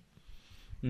và thưa quý vị uh, uh, có một số những điều mà chúng ta cần phải lưu ý khi mà đến vào đây tham quan thì ờ, như vừa rồi ờ, Thu Thảo cũng đã chia sẻ rồi và chúng tôi cũng muốn được chia sẻ thêm với quý vị là nơi ở của Kim In Sung trong suốt cuộc đời ông, cung điện mặt trời Cẩm Tú Sơn thì ờ, vẫn được giữ nguyên như vậy sau khi mà ông qua đời. Người dân Triều Tiên đến đây đông đảo để bày tỏ lòng kính trọng đối với Kim In Sung và Kim Jong In Để đến đây thì quý vị cần phải có mặt ở Bình Nhưỡng vào sáng thứ năm hoặc là chủ nhật. Toàn bộ trải nghiệm này chắc chắn sẽ trở thành một trong những trải nghiệm thú vị và đáng nhớ nhất mà quý vị ờ, sẽ có ở Bắc Triều Tiên nếu mà có cơ hội và có dịp đến đây. Vâng thưa quý vị, và đó chính là tất cả những gì mà chúng tôi muốn ờ, chia sẻ tới quý vị trong tiểu mục khám phá thế giới ngày hôm nay. Chúng ta cũng vừa cùng nhau khám phá cung điện mặt trời Cẩm Tú Sơn, Triều Tiên và xin được khép lại tiểu mục khám phá thế giới tại đây để cùng quay trở lại với những thông tin đáng chú ý trong buổi trưa ngày hôm nay. Thưa quý vị và các bạn, Ủy ban Nhân dân thành phố Hà Nội vừa có kế hoạch số 268 triển khai thực hiện quyết định số 1515 ngày 14 tháng 9 năm 2021 của Thủ tướng Chính phủ về tìm kiếm quy tập hải cốt liệt sĩ và xác định danh tính hải cốt liệt sĩ còn thiếu thông tin đến năm 2030 và những năm tiếp theo tại địa bàn Hà Nội. Và để thực hiện các mục tiêu đề ra, Ủy ban Nhân dân thành phố đã triển khai thực hiện nhiều nhiệm vụ giải pháp bao gồm tăng cường lãnh đạo chỉ đạo nâng cao năng lực hiệu quả quản lý nhà nước về nhiệm vụ này, đẩy mạnh công tác thông tin tuyên truyền, chủ động thu thập, kết nối, xử lý thông tin về liệt sĩ, mộ liệt sĩ, giải mã ký hiệu, phiên hiệu đơn vị trong chiến tranh, đẩy mạnh hoạt động tìm kiếm quy tập hải cốt liệt sĩ tại địa bàn các quận huyện thị xã của thành phố Hà Nội, tổ chức thực hiện quy trình xác định danh tính hải cốt liệt sĩ còn thiếu thông tin, đảm bảo nguồn lực, phương tiện, trang thiết bị, kinh phí, đào tạo, bồi dưỡng và chế độ chính sách đáp ứng yêu cầu nhiệm vụ tìm kiếm, quy tập và xác định danh tính hải cốt liệt sĩ vẫn còn thiếu thông tin. Thưa quý vị và thông tin tiếp theo mà chúng tôi muốn ờ, chuyển tới quý vị trong chuyển động Hà Nội trưa nay, Ủy ban nhân dân huyện Phúc Thọ vừa ban hành thông báo niêm yết công khai lấy ý kiến với đồ án điều chỉnh quy hoạch chung thủ đô Hà Nội đến năm 2045 và tầm nhìn đến năm 2065. Thông báo này được niêm yết tại trụ sở bộ phận tiếp nhận hồ sơ và trả kết quả giải quyết thủ tục hành chính huyện Phúc Thọ và đăng tải trên cổng thông tin điện tử của huyện. Thời gian niêm yết sẽ kéo dài từ nay cho đến ngày 8 tháng 12 năm nay. Ủy ban nhân dân huyện Phúc Thọ sẽ tổng hợp ý kiến của các tổ chức cá nhân, đại diện cộng đồng dân cư để gửi các cấp có thẩm quyền xem xét điều chỉnh phù hợp quy hoạch chung thủ đô đến năm 2025 và tầm nhìn đến năm 2065. Ngày 13 tháng 11 tại Đông Anh, Sở Giáo dục và Đào tạo Hà Nội tổ chức hội nghị sơ kết 2 năm thực hiện chuyên đề xây dựng trường mầm non lấy trẻ làm trung tâm giai đoạn 2021-2025. Các ý kiến tham luận tại hội nghị đã làm rõ thêm kết quả đạt được qua 2 năm thực hiện chuyên đề xây dựng trường mầm non lấy trẻ làm trung tâm giai đoạn 2021-2025, đồng thời chia sẻ những khó khăn trong quá trình triển khai. Một trong những khó khăn cơ bản là thiếu nhân sự, cụ thể là thiếu giáo viên, nhân viên nuôi dưỡng, nhân viên kế toán, nhân viên y tế. Một trong những nhiệm vụ cũng là giải pháp được thống nhất tại hội nghị là tiếp tục tham mưu chính quyền địa phương tăng cường đầu tư cơ sở vật chất trường mầm non, tăng tỷ lệ trường học đạt chuẩn quốc gia, ra soát thực hiện các giải pháp nâng cao chất lượng đội ngũ giáo viên, phân đấu đạt tỷ lệ 100% giáo viên có trình độ cao đẳng sư phạm trở lên, bao gồm giáo viên ở cả khối công lập và ngoài công lập. Thưa quý vị, Trung ương Hội Liên hiệp Thanh niên Việt Nam cho biết, chương trình chia sẻ cùng thầy cô năm nay đã xét chọn được 58 giáo viên à, tiêu biểu từ 47 tỉnh thành phố để vinh danh vào dịp 20 tháng 11. Sau khi phát động chương trình, ban tổ chức nhận được 105 hồ sơ hợp lệ. Hội đồng xét chọn gương giáo viên chương trình chia sẻ cùng thầy cô năm 2023 đã họp và chọn ra gương 58 giáo viên sẽ được tuyên dương trong chương trình. Trong đó có 26 thầy giáo và 32 cô giáo. 19 thầy cô là người dân tộc thiểu số. Chương trình mong muốn góp tiếng nói hành động cụ thể thiết thực của Hội Liên hiệp Thanh niên Việt Nam và các đơn vị phối hợp tổ chức để giữ gìn, lan tỏa truyền thống quý báu tôn sư trọng đạo, uống nước nhớ nguồn trong thanh niên và xã hội. Và thưa quý vị, đó chính là những thông tin tiếp theo mà chúng tôi muốn cập nhật tới quý vị trong thời lượng của chủ động Hà Nội trưa nay. Trước khi chúng ta cùng nhau quay trở lại để ờ, khám phá những tin tức cũng như là những nội dung tiếp theo, xin mời quý vị cùng thư giãn với một giai điệu âm nhạc.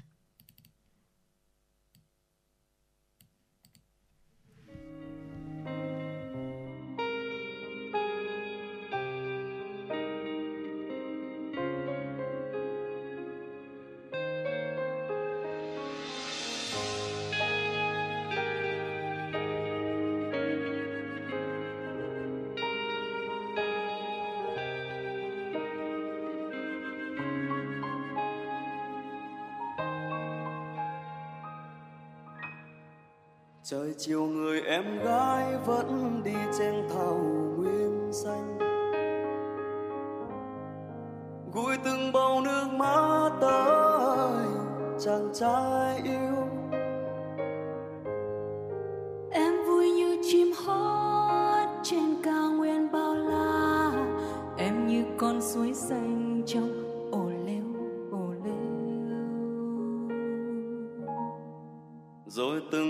em đến đám chăn bò vui sao? Chẳng nào lòng cũng nhớ thương em. Ai cũng chăm lên nương dây chăm săn hưu săn nai. Tiếng sau ai cũng tha thiết, em biết chọn tình yêu ai. Yêu thương ai nhất? Ai chơi đàn thật hay đây? Ồ lêu ồ lêu. Có chàng trai viết lên đây, lời yêu thương cô gái ấy, mối tình như gió như mây. Nhiều năm trôi qua vẫn thấy, giống như bức tranh vẽ bằng dịu êm ngày thơ. Có khi trong tiềm thức ngỡ để rồi người con gái chót đem lòng yêu anh. Dừng về chiều in bóng dáng hai người bên nhau. Em đưa anh qua núi, đêm đêm anh nghe em đàn. Năm tháng đi qua êm ấm trong căn nhà nhỏ tranh vênh. Ô ồ lêu đôi khi tình yêu vẫn thế, yêu nhau chỉ vì yêu nhau. Ngày cô ấy đi theo nơi phồn hoa, chàng trai bơ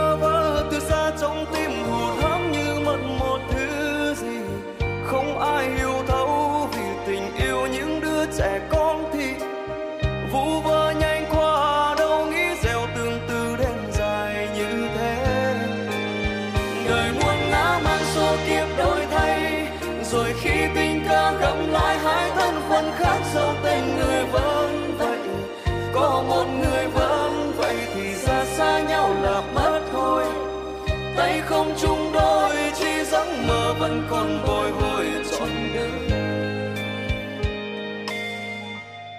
Câu chuyện đã rất xa xôi, niềm riêng không ai biết tới. Hai người sống ở hai nơi, từ lâu không đi sát lối. Chỉ thương có người vẫn ngoài dưng giữ nhiều luyến lưu. Mỗi khi đôi mắt biết như thời chưa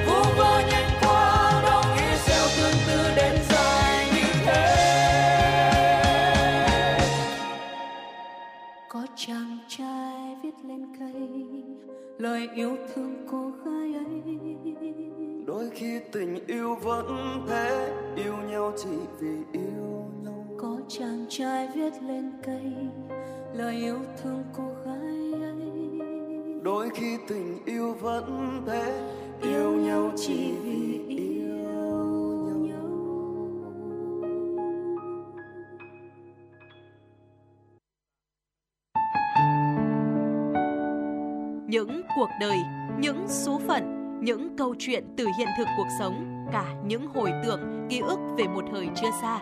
Tất cả sẽ được gửi gắm mỗi ngày một số trong chương trình podcast Đọc truyện đêm khuya của Đài Hà Nội.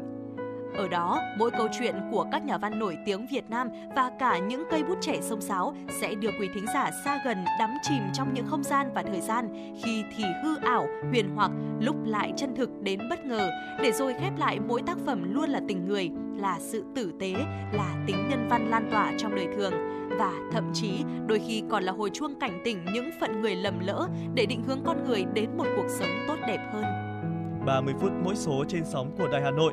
Đó cũng là lúc bạn có thể thành thơi, lắng lại, hoa dòng cảm xúc bên chiếc radio quen thuộc hay chiếc điện thoại thông minh nhỏ xinh để ngẫm ngợi về những điều đã qua, để cảm nhận ngòi bút sắc sảo và tài năng văn chương của mỗi tác giả. Bởi dù ở thế hệ nào, giai đoạn nào, họ cũng luôn mong muốn có thể khai thác tận cùng mọi câu chuyện của cuộc sống. Đừng quên lắng nghe chương trình podcast đọc truyện đêm khuya trên sóng của Đài Hà Nội lúc 22 giờ tất cả các ngày trong tuần các bạn nhé. Phát hành mỗi ngày lúc 22 giờ trên 5 nền tảng app Hà Nội On, website hanoionline.vn, Apple Podcast, Spotify, Google Podcast. Mời quý vị và các bạn đón nghe.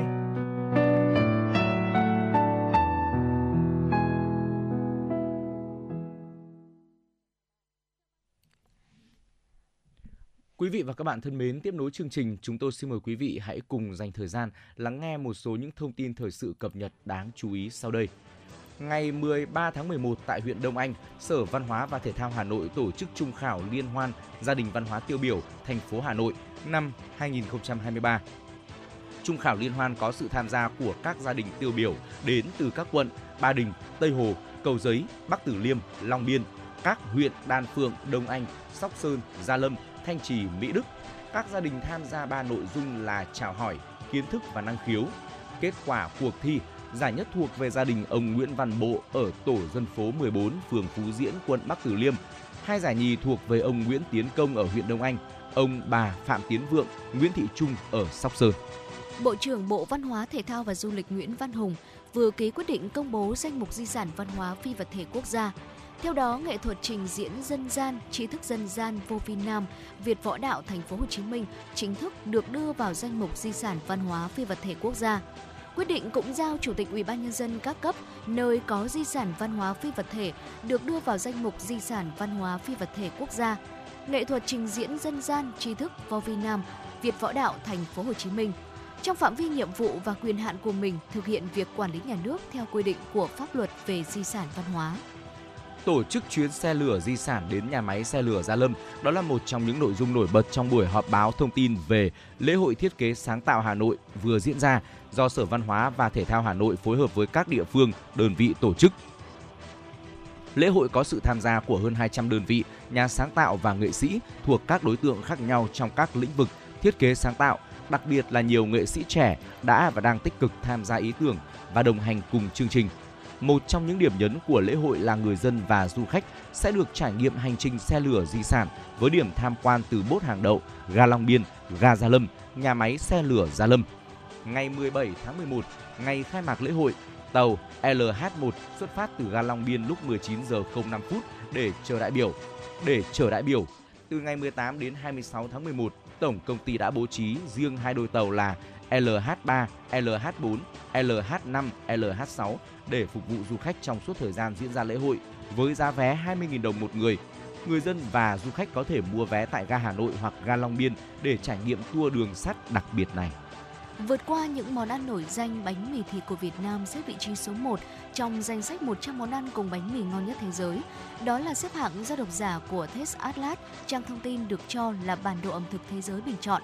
Theo trang này, đúng như tên gọi, bánh mì kẹp được làm từ nhiều loại thịt nguội Việt Nam như thịt lợn quay thái lát, thịt ba chỉ thái lát, chả, thịt giam bông thái lát hoặc xúc xích lợn chả lụa cùng với dưa chuột, sốt mayonnaise, cà rốt ngâm, daikon và pate gan nhồi vào cuộn bánh mì, phản ánh khẩu vị và ẩm thực của người Việt.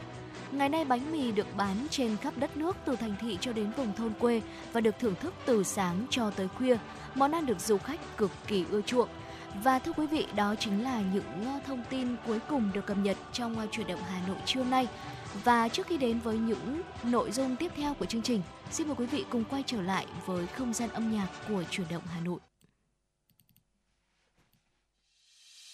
Em có biết Hà Nội đẹp hơn khi anh có em nghẹn ngào từng dòng im bố ấm êm thức trắng đêm ta mong chờ thân thờ trong ngần ngơ.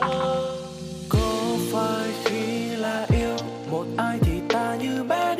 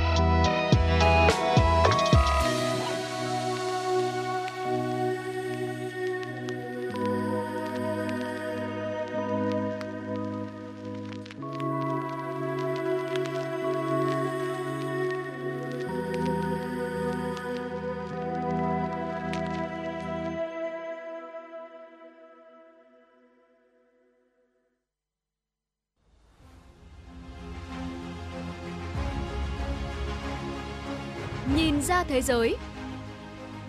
Nhìn ra thế giới.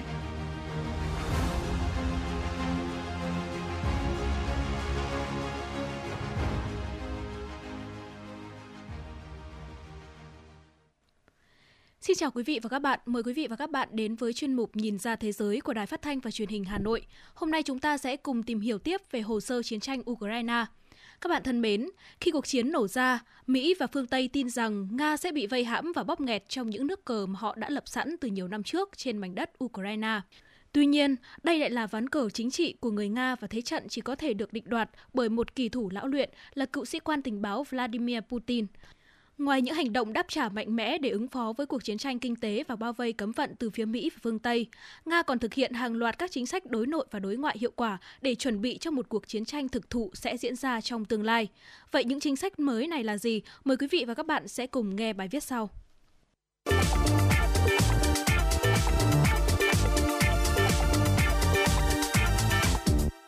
Người Nga không khó để nhận ra rằng Obama đã quá tự tin khi cho rằng toàn bộ cộng đồng quốc tế sẽ đi theo Mỹ và phương Tây trong cuộc xung đột địa chính trị với Nga. Nước Nga đã lần lượt từng bước tiến hành một hệ thống chính sách đối nội và đối ngoại hiệu quả để đảm bảo chia rẽ liên minh mà Mỹ dự định lập ra trong tương lai khi cuộc chiến Ukraine đã nổ ra. Các hoạt động phát triển nông nghiệp và công nghiệp là vấn đề được ưu tiên hàng đầu của Nga. Hoạt động này vừa có tác dụng nâng cao sức đề kháng của nền kinh tế, vừa là biện pháp chuẩn bị cho một cuộc chiến tranh trong tương lai. Bên cạnh đó, Nga cũng thực thi hàng loạt các hoạt động phòng ngừa khác. Đối với cách thâm nhập truyền thống của phương Tây thông qua các tổ chức phi chính phủ, Nga đã luật hóa thành quy định hạn chế hoạt động của các tổ chức này. Thậm chí kiên quyết đóng cửa các tổ chức có xu hướng tác động tiêu cực vào đời sống chính trị xã hội Nga. Hệ thống Internet, kênh lan truyền thông tin chống chính phủ thường thấy trong các cuộc cách mạng màu cũng được kiểm soát chặt chẽ. Nga là quốc gia đầu tiên triển khai và thực nghiệm việc ngắt kết nối hoàn toàn hệ thống Internet trong nước với quốc tế. Các quy định nhằm bảo vệ giá trị truyền thống của dân tộc Nga và chính thống giáo cũng được ban hành, đặc biệt là nhằm vào các đối tượng đồng tính luyến ái LGBT. Cùng với việc loại trừ các ảnh hưởng của phương Tây trong đời sống xã hội, các hoạt động về giáo dục lịch sử, truyền thống dân tộc cũng được triển khai. Khi cuộc chiến tranh nổ ra, Putin và toàn thể các lãnh đạo của Nga đã có những buổi tường thuật trực tiếp trên truyền hình về việc ra quyết định mở chiến dịch quân sự tại Ukraine, cũng như việc sắp nhập bốn tỉnh của Ukraine vào Nga. Nhiều người cho rằng Putin chỉ đơn thuần là diễn kịch. Trên thực tế, Putin đã có những toan tính cặn kẽ với những hành động này. Bằng việc truyền hình trực tiếp công khai, Putin cho thấy ông đã đưa toàn bộ nước Nga vào con đường chỉ có tiến lên chứ không thể lùi lại và không một cá nhân lãnh đạo nào có thể tìm cách nhảy khỏi con tàu khi có khó khăn xảy ra hoặc có tư tưởng xét lại về cuộc chiến tranh trong tương lai. Đức, quốc gia mạnh nhất trong khối EU, đã trở thành quốc gia có tỷ lệ phụ thuộc vào khí đốt của Nga lớn nhất. Trong năm 2022, tổng số các gói hỗ trợ của chính phủ Đức dành cho người dân và doanh nghiệp bị ảnh hưởng bởi giá nhiên liệu tăng là khoảng 1.300 tỷ euro. Và ngay cả với một đất nước giàu như Đức, thì việc tiếp tục hỗ trợ như vậy cũng sẽ nhanh chóng khiến quốc gia này đuối sức. Trong khi đó, người Ukraine khó có khả năng đánh bại Nga trên chiến trường và người Nga thì chưa hề có ý định bỏ cuộc. Đó cũng là lý do khiến cho Đức là nước dè dặt nhất trong việc hỗ trợ vũ khí cho Ukraine khi chiến tranh nổ ra. Trước khi cuộc chiến nổ ra, Nga đã giữ một thái độ bình thản và lạnh lùng. Trong khi Đức và Pháp lầm tưởng rằng mình đã dù ngủ được Nga bằng việc ký hai thỏa thuận Minsk, và Ukraine nhìn nhận sự ủng hộ hạn chế của Nga đối với vùng Donbass trong suốt 8 năm bị Ukraine dội pháo là sự ngần ngại của Nga đối với việc leo thang xung đột, thì cả châu Âu và Ukraine đều không nhận ra được một thực tế là Nga đang từng bước cải thế cho một ván cờ quyết định trong tương lai. Khi cuộc chiến Ukraine nổ ra, EU áp dụng nhiều biện pháp trừng phạt nhằm vào Nga. Nga đã thực hiện các biện pháp đáp trả theo nhiều cách khác nhau đối với các quốc gia EU để chia tách sự đoàn kết của khối này. Đối với các quốc gia cuồng nhiệt chống Nga nhất, ba nước vùng Baltic và Ba Lan Nga đã cắt toàn bộ các nguồn cung năng lượng từ dầu khí tới điện ngay khi các nước này từ chối thanh toán theo hợp đồng đã ký và thực hiện cấm vận. Với các nước khác như Đức và Trung Âu, Nga mở lối để họ vẫn giữ được thể diện là đang thực hiện cấm vận, nhưng thực ra là vẫn thực hiện hợp đồng đã ký với Nga. Đó là việc không thanh toán bằng tiền Nga nhưng chuyển tiền euro cho ngân hàng Nga để ngân hàng đổi sang đồng rúp và chuyển cho bên bán. Thủ tướng Viktor Orbán tuyên bố Hungary sẽ phủ quyết bất kỳ lệnh trừng phạt nào của Liên minh châu Âu EU lên Nga mà ảnh hưởng đến năng lượng hạt nhân. Chúng tôi sẽ không cho phép thực hiện kế hoạch đưa năng lượng hạt nhân vào danh sách trừng phạt. Lệnh trừng phạt như vậy là không thể chấp nhận được. Điều này đã dẫn tới những quan điểm và hành động không đồng bộ của các quốc gia phương Tây trong giai đoạn đầu, điển hình nhất là Hungary. Hungary đã chỉ thực thi một phần cấm vận và từ chối những biện pháp gây thiệt hại cho nội bộ của quốc gia này. Thái độ cứng rắn của Thủ tướng Viktor Orbán đã dẫn tới việc bà Ursula von der Leyen Chủ tịch Ủy ban châu Âu phát biểu rằng sẽ có biện pháp xử lý Hungary. Phát biểu đó đã dẫn tới phản ứng dữ dội từ phía đảng cánh tả tại các nước EU. Họ gọi đó là một hành động đe dọa phi pháp, phi dân chủ. Từ khi cuộc chiến nổ ra, Hungary vẫn hành động theo lợi ích của mình, từ chối cung cấp vũ khí, tiền bạc cho Ukraine và từ chối thực hiện các cấm vận có nguy cơ gây hại cho Hungary. Nhưng EU cũng không thể đưa ra bất kỳ biện pháp nào để trừng phạt quốc gia này. Thực tế này đã khiến cho chính phủ mới ở một số nước sau khi chính phủ cũ với quan điểm chống Nga triệt để sụp đổ đã giảm hẳn cường độ chống Nga, ví dụ như Bulgaria và Ý. Phản ứng về mặt ngoại giao của Nga với Đức và Ba Lan cũng khác nhau. Trong khi Nga luôn có bình luận đối với các phát biểu ngoại giao của Đức liên quan tới cuộc chiến, thì họ lại thường xuyên phớt lờ đối với các phát biểu của Ba Lan. Trường hợp có phát ngôn thì người Nga luôn ý tứ ám chỉ dã tâm của Ba Lan khi nhiệt tình giúp đỡ Ukraine là nhằm chiếm lại vùng lãnh thổ miền Tây Ukraine. Ngay cả việc Ba Lan tăng cường cho quân đội thêm 250.000 quân gần đây thì Nga cũng cho rằng số quân đó là để bù cho số quân sẽ tiến vào chiếm vùng phía Tây Ukraine. Trong khi mối quan hệ giữa Ba Lan và Nga đã bị đóng băng, thì quốc gia này lại hào hứng với sự gia tăng vai trò quốc tế kể từ khi chiến tranh Ukraine nổ ra. Ba Lan đã quay sang yêu cầu Đức bồi thường hàng ngàn tỷ euro cho các thiệt hại mà Đức gây ra cho Ba Lan trong Thế chiến II. Mặc dù Đức đã thẳng từng từ chối, nhưng Ba Lan vẫn tiếp tục lời qua tiếng lại. Điều này cho thấy rằng các quốc gia lớn nhất của châu Âu đang bị phân tâm, không tập trung vào việc chống Nga khi cuộc chiến Ukraine bắt đầu chuyển sang giai đoạn quyết định. Trường hợp Thổ Nhĩ Kỳ cũng là một ví dụ điển hình khác trong chính sách ngoại giao của Nga. Thổ tuy không phải là một thành viên của EU nhưng lại là thành viên quan trọng của NATO khi họ kiểm soát eo biển Dardanelles và Bosphorus nối giữa Địa Trung Hải và Biển Đen. Vào năm 2015, người Nga đã tiến hành chiến dịch quân sự ở Syria, quốc gia phía nam Thổ Nhĩ Kỳ để chống IS. Sau 5 năm, IS đã gần như bị tiêu diệt hoàn toàn, nhưng người Nga đã nắm được một quân bài quan trọng để đàm phán với Thổ Nhĩ Kỳ. Kẹp ở giữa Thổ Nhĩ Kỳ về phía Bắc và vùng kiểm soát của chính phủ Syria về phía Nam là khu vực của người quốc được Mỹ hỗ trợ. Trước đó, Mỹ đã viện trợ và trang bị vũ trang cho lực lượng này để họ chống lại IS. Tuy nhiên, bản thân của người quốc lại có giấc mộng riêng, họ muốn có một quốc gia Kurdistan của riêng mình và quốc gia đó sẽ bao trùm các vùng đất có người quốc sống, tức là có cả một phần phía nam của Thổ Nhĩ Kỳ. Điều này đã khiến cho Thổ Nhĩ Kỳ đi từ đối đầu với Nga. Thổ từng bắn hạ một máy bay Su-24 của Nga vào năm 2015 đến hợp tác với Nga tại Syria. Họ có chung một mục đích là sử dụng các biện pháp từ kinh tế tới quân sự để loại trừ lực lượng nổi dậy người quốc thân Mỹ. Sự hợp tác này đã dẫn tới việc Thổ trở thành một cực khác ngoài Mỹ và châu Âu, Nga và Ukraine trong cuộc chiến. Cho đến thời điểm này, Thổ Nhĩ Kỳ là quốc gia duy nhất có thể khiến Nga nghiêm túc nói chuyện. Thổ Nhĩ Kỳ đã khiến cho cả Ukraine và lẫn Nga ngồi lại đàm phán. Thổ Nhĩ Kỳ từng thực hiện việc giữ các tù binh Ukraine mà Nga chấp nhận trao đổi khi cuộc chiến mới diễn ra. Họ cũng là người trung gian đàm phán và bảo đảm thực hiện cho thỏa thuận bán lúa mì cho Ukraine. Và quan trọng hơn nữa, họ đang trở thành trung tâm vận chuyển khí đốt của Nga cho các quốc gia ở phía Nam châu Âu thay thế cho Ukraine. Việc chơi hai mang của Thổ Nhĩ Kỳ là rõ ràng với tất cả các bên. Thế nhưng, càng ngày, Thổ Nhĩ Kỳ càng nghiêng về phía Nga vì có lợi hơn. Và Nga cũng có lợi hơn cả về mặt kinh tế lẫn chính trị, ngoại giao khi hợp tác với Thổ. Trong chiến tranh lạnh, Thổ Nhĩ Kỳ từng được phương Tây o bế vì họ có thể ngăn chặn hạm đội Biển Đen của Liên Xô tiến sang Địa Trung Hải. Tuy nhiên, sau khi Liên Xô sụp đổ thì Thổ Nhĩ Kỳ mất vai trò quan trọng với NATO. Quốc gia này thường xuyên bị châu Âu chỉ trích vì các chính sách của mình và dù đã xếp hàng 20 năm nhưng Thổ vẫn chưa được gia nhập EU.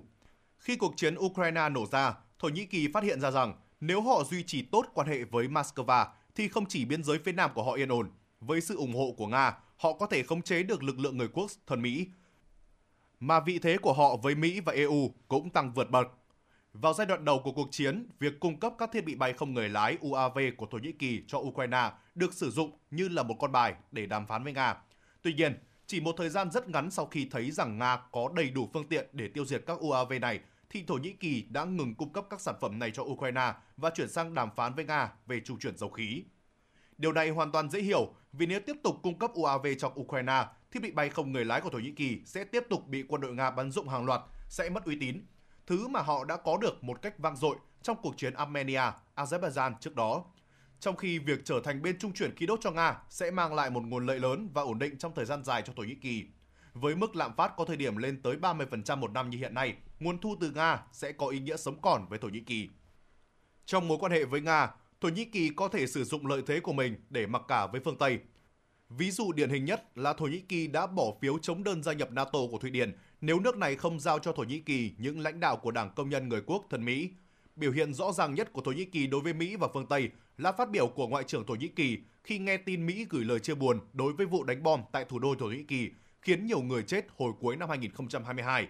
Ông nói rằng Thổ Nhĩ Kỳ từ chối nhận lời chia buồn đó vì họ biết rất rõ ai là người huấn luyện, đào tạo, hỗ trợ những kẻ đánh bom. Ả Rập Xê Út là đồng minh quan trọng bậc nhất của Mỹ ở vùng vịnh. Quốc gia này là nước bỏ nhiều tiền nhất cho hai cuộc chiến của Mỹ tại Iraq. Tuy nhiên, kể từ khi hợp tác với Nga trong việc triệt hạ ngành dầu đá phiến của Mỹ giai đoạn 2015-2020, Ả Rập Xê Út càng ngày càng trở nên độc lập với Mỹ. Đỉnh điểm của việc này là sau khi cuộc chiến Ukraine nổ ra và giá dầu trên thế giới tăng phi mã, cả Tổng thống Mỹ, Tổng thống Pháp và Thủ tướng Anh đã lần lượt tới Ả Rập Xê Út để đề nghị nước này giúp giảm giá dầu bằng cách tăng sản lượng hoặc cung cấp cho họ với giá ưu đãi. Tuy nhiên, cùng với việc đón tiếp lạnh nhạt, câu trả lời của Ả Rập Xê Út là cắt giảm sản lượng khiến cho giá tăng còn cao hơn.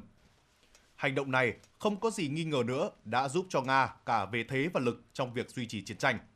Cuộc chiến Ukraine mang lại lợi ích cho Trung Quốc ở nhiều mặt. Là một quốc gia có tốc độ phát triển nhanh nhất thế giới và đang xoán ngôi nền kinh tế số 1 của Mỹ, Trung Quốc luôn khát năng lượng. 3 phần tư năng lượng của Trung Quốc được chuyên trở qua eo biển Singapore về Biển Đông. Nếu có biến, hạm đội 7 của Mỹ sẽ có thể dễ dàng chặn hai điểm này và Trung Quốc sẽ bị bóp nghẹt về năng lượng. Do đó, một nguồn năng lượng cung cấp trên bộ, giá rẻ và ổn định với khối lượng lớn là sự bảo đảm mang tính chiến lược cho Trung Quốc đối với quá trình phát triển ổn định lâu dài. Nga là một đối tác lý tưởng về cung cấp năng lượng vì Trung Quốc biết Nga ý thức rất rõ rằng họ sẽ không thể xâm chiếm hay kiểm soát được Trung Quốc và họ sẽ bị thiệt hại to lớn nếu Trung Quốc sụp đổ. Ngược lại, Nga cũng hiểu rõ rằng Trung Quốc không có tham vọng về đất đai với một quốc gia có tiềm lực vũ khí hạt nhân mạnh nhất thế giới như Nga. Những người nói rằng Trung Quốc đang nhòm ngó vùng Siberia của Nga thực ra không biết gì về việc ảnh hưởng và sự hiện diện của Trung Quốc tại châu Phi. Với quy mô dân số 1,5 tỷ người và nền kinh tế số 1 thế giới, tương lai xa, Trung Quốc hoàn toàn có thể trở thành khách hàng tiềm năng thay thế châu Âu trong việc mua khí đốt của Nga nếu châu Âu đoạn tuyệt với nguồn năng lượng giá rẻ này. Trong những năm 70 của thế kỷ 20, người Mỹ đã hy sinh hàng loạt quyền lợi ở Đông Nam Á cũng như Đài Loan để tiếp cận và hợp tác với Trung Quốc nhằm chống Liên Xô. Kissinger lúc đó đã nhận xét rất đúng rằng tuy Trung Quốc thời điểm ấy còn nghèo khó, nhưng không thể không cần Trung Quốc trong việc đánh bại Liên Xô. Tuy nhiên, sang đầu thế kỷ 21, người Mỹ lại đi ngược các nguyên tắc thành công đó. Họ cùng lúc coi Nga và Trung Quốc là hai kẻ thù và để cho hai đối thủ này bắt tay liên minh với nhau. Và cái bắt tay ấy cũng chính là một thế cờ ẩn trong ván cờ của người Nga tại Ukraine, khiến Mỹ và phương Tây lúng túng trong việc giải vây khi cuộc chiến nổ ra. Cùng với Trung Quốc, Ấn Độ là nước được hưởng lợi lớn qua cuộc chiến Ukraine. Trong khi phương Tây cấm vận đối với dầu khí của Nga, Ấn Độ và Trung Quốc đã nhập dầu của Nga về rồi trộn với dầu có nguồn gốc khác và bán lại cho phương Tây để hưởng một khoản lớn từ giá chiết khấu của Nga cũng như phần giá tăng do thị trường. Vào tháng 7 năm 2022, lãnh đạo các nước G7 và NATO đã có những cuộc họp thượng đỉnh cách nhau chỉ vài ngày với mục đích là thống nhất hành động chống Nga. Cuộc họp này diễn ra sau cuộc họp thượng đỉnh của khối BRICS với các thành viên là Nga, Trung Quốc, Brazil, Ấn Độ và Nam Phi. Tại cuộc họp này, các thành viên không có bất kỳ hành động nào chống hay lên án cuộc chiến của Nga tại Ukraine. Đồng thời, sau cuộc họp đã có các quốc gia là Algeria, Argentina và Iran nộp đơn gia nhập khối. Các quốc gia khác đang quan tâm tới việc gia nhập và thường xuyên cử đại diện dự thính các cuộc họp của khối là Ả Rập Xê Út, Ai Cập, Thổ Nhĩ Kỳ, Kazakhstan, Nigeria, Senegal, Thái Lan và các tiểu vương quốc Ả Rập Thống Nhất. Với 5 quốc gia thành viên hiện tại, thì vào năm 2023, GDP tổng cộng của khối theo sức mua liên quan sẽ chiếm 36% thế giới, trong khi G7 chiếm 27%. Tỷ lệ này sẽ còn thay đổi hơn theo hướng tăng thêm cho BRICS vì dân số của nhóm này chiếm 41% dân số thế giới so với 17% của nhóm G7. Tất cả các nền kinh tế này đều là các nền kinh tế năng động và đang đi lên. Trước đây, nền kinh tế toàn cầu phụ thuộc vào quan điểm của hai khối là G7 và G20, trong đó G7 đóng vai trò chủ chốt. Để khuyến khích Nga hợp tác, G7 đã tạo ra cơ chế G7 cộng 1 để Nga có thể tham gia dự thính các cuộc họp của khối. Nói một cách ngắn gọn, cuộc chiến tranh Ukraine năm 2022 đã bắt đầu từ rất lâu trước khi súng nổ ở Ukraine. Người Nga đã âm thầm chuẩn bị cho cuộc chiến này từ trước và có tính toán cẩn thận. Nếu hiểu rõ điều trên, chúng ta sẽ biết rằng việc các nhà lãnh đạo Ukraine và phương Tây tuyên bố Nga sắp hết tên lửa để ám chỉ rằng Nga sắp bỏ cuộc trong cuộc chiến này là một điều phi lý. Thái độ của các bên liên quan tới cuộc chiến sẽ được thể hiện rõ ràng thông qua các ngôn ngữ và động thái ngoại giao. Trên thực tế, thái độ của Mỹ và phương Tây về cuộc chiến tranh Ukraine đã thay đổi như thế nào so với thời điểm trước khi nổ súng trên đất Ukraine? Kính mời quý vị và các bạn đón nghe phần 5 loạt bài Hồ sơ chiến tranh Ukraine của tác giả Thái Bảo Anh trên sóng FM của Đài Phát thanh và Truyền hình Hà Nội để cùng soi chiếu diễn biến của cuộc chiến thông qua lăng kính ngôn ngữ ngoại giao của phương Tây. Còn bây giờ, mục Nhìn ra thế giới xin phép được khép lại tại đây. Cảm ơn quý vị và các bạn đã đồng hành cùng với chúng tôi. Xin chào và hẹn gặp lại.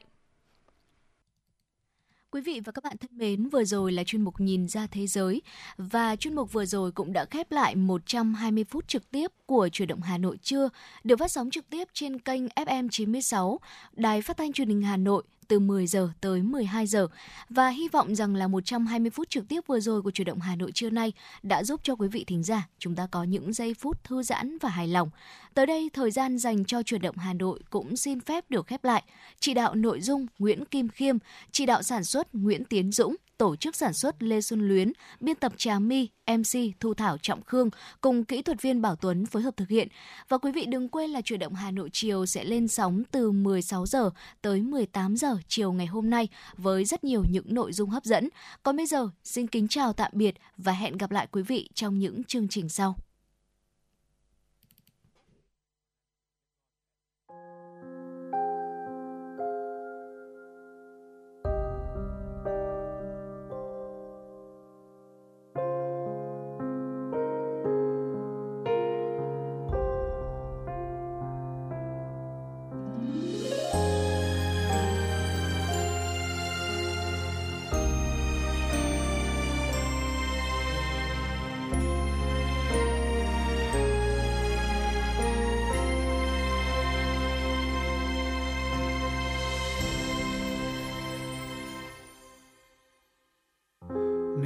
Tiếc tan trong bao tiếc nuối để yêu thương xa thật xa. Nếu nỗi nhớ tan trong quên buốt xa và thời gian sẽ qua. Cố giữ lấy dù chỉ là nước mắt để ngày mai được khóc sâu muộn màng. Và giữ lấy dù chỉ là những nỗi xót xa, mơ trong nỗi buồn, hay là ta trong lỡ làng? Cuộc đời như con nước cuốn, trôi sạt về đâu? Về đâu? Đừng để những ký ức là tiếc nuối. Đừng để yêu thương này xa khuất chân trời. Đừng để ta tan trong con sóng buốt xa cô đơn giữa muôn trùng quên lãng dù cho tháng năm kia đổi thay, dù cho bao mong manh mãi nơi này, dù nỗi đau theo muôn ngàn kiếp sau, ta vẫn yêu một lần và mãi mãi. Này người yêu hỡi, xin tan trong vòng tay. Giữ chặt nhau cho yêu dấu đông đầy, nếu thời gian dừng lại nơi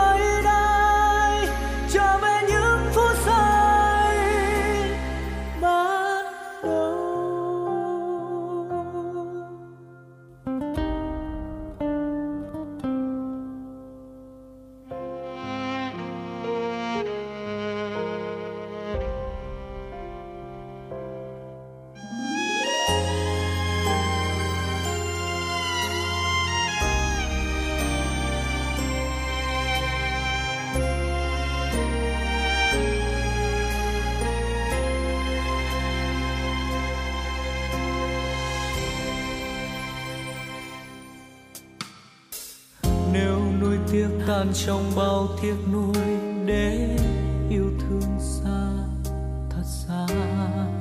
Nếu nỗi nhớ tan trong quên buốt xa và thời gian sẽ qua. Cố giữ lấy dù chỉ là nước mắt để ngày mai được khóc dấu muộn màng. Và giữ lấy dù chỉ là những nỗi xót xa. rơi trong nỗi buồn. Hay là ta trong lỡ làng cuộc đời như con nước cuốn, trôi sạt về đâu về đâu. Đừng để những ký ức là tiếc nuối. Đừng để yêu thương này xa quá chân trời. Đừng để ta tan trong con sóng mùa xa.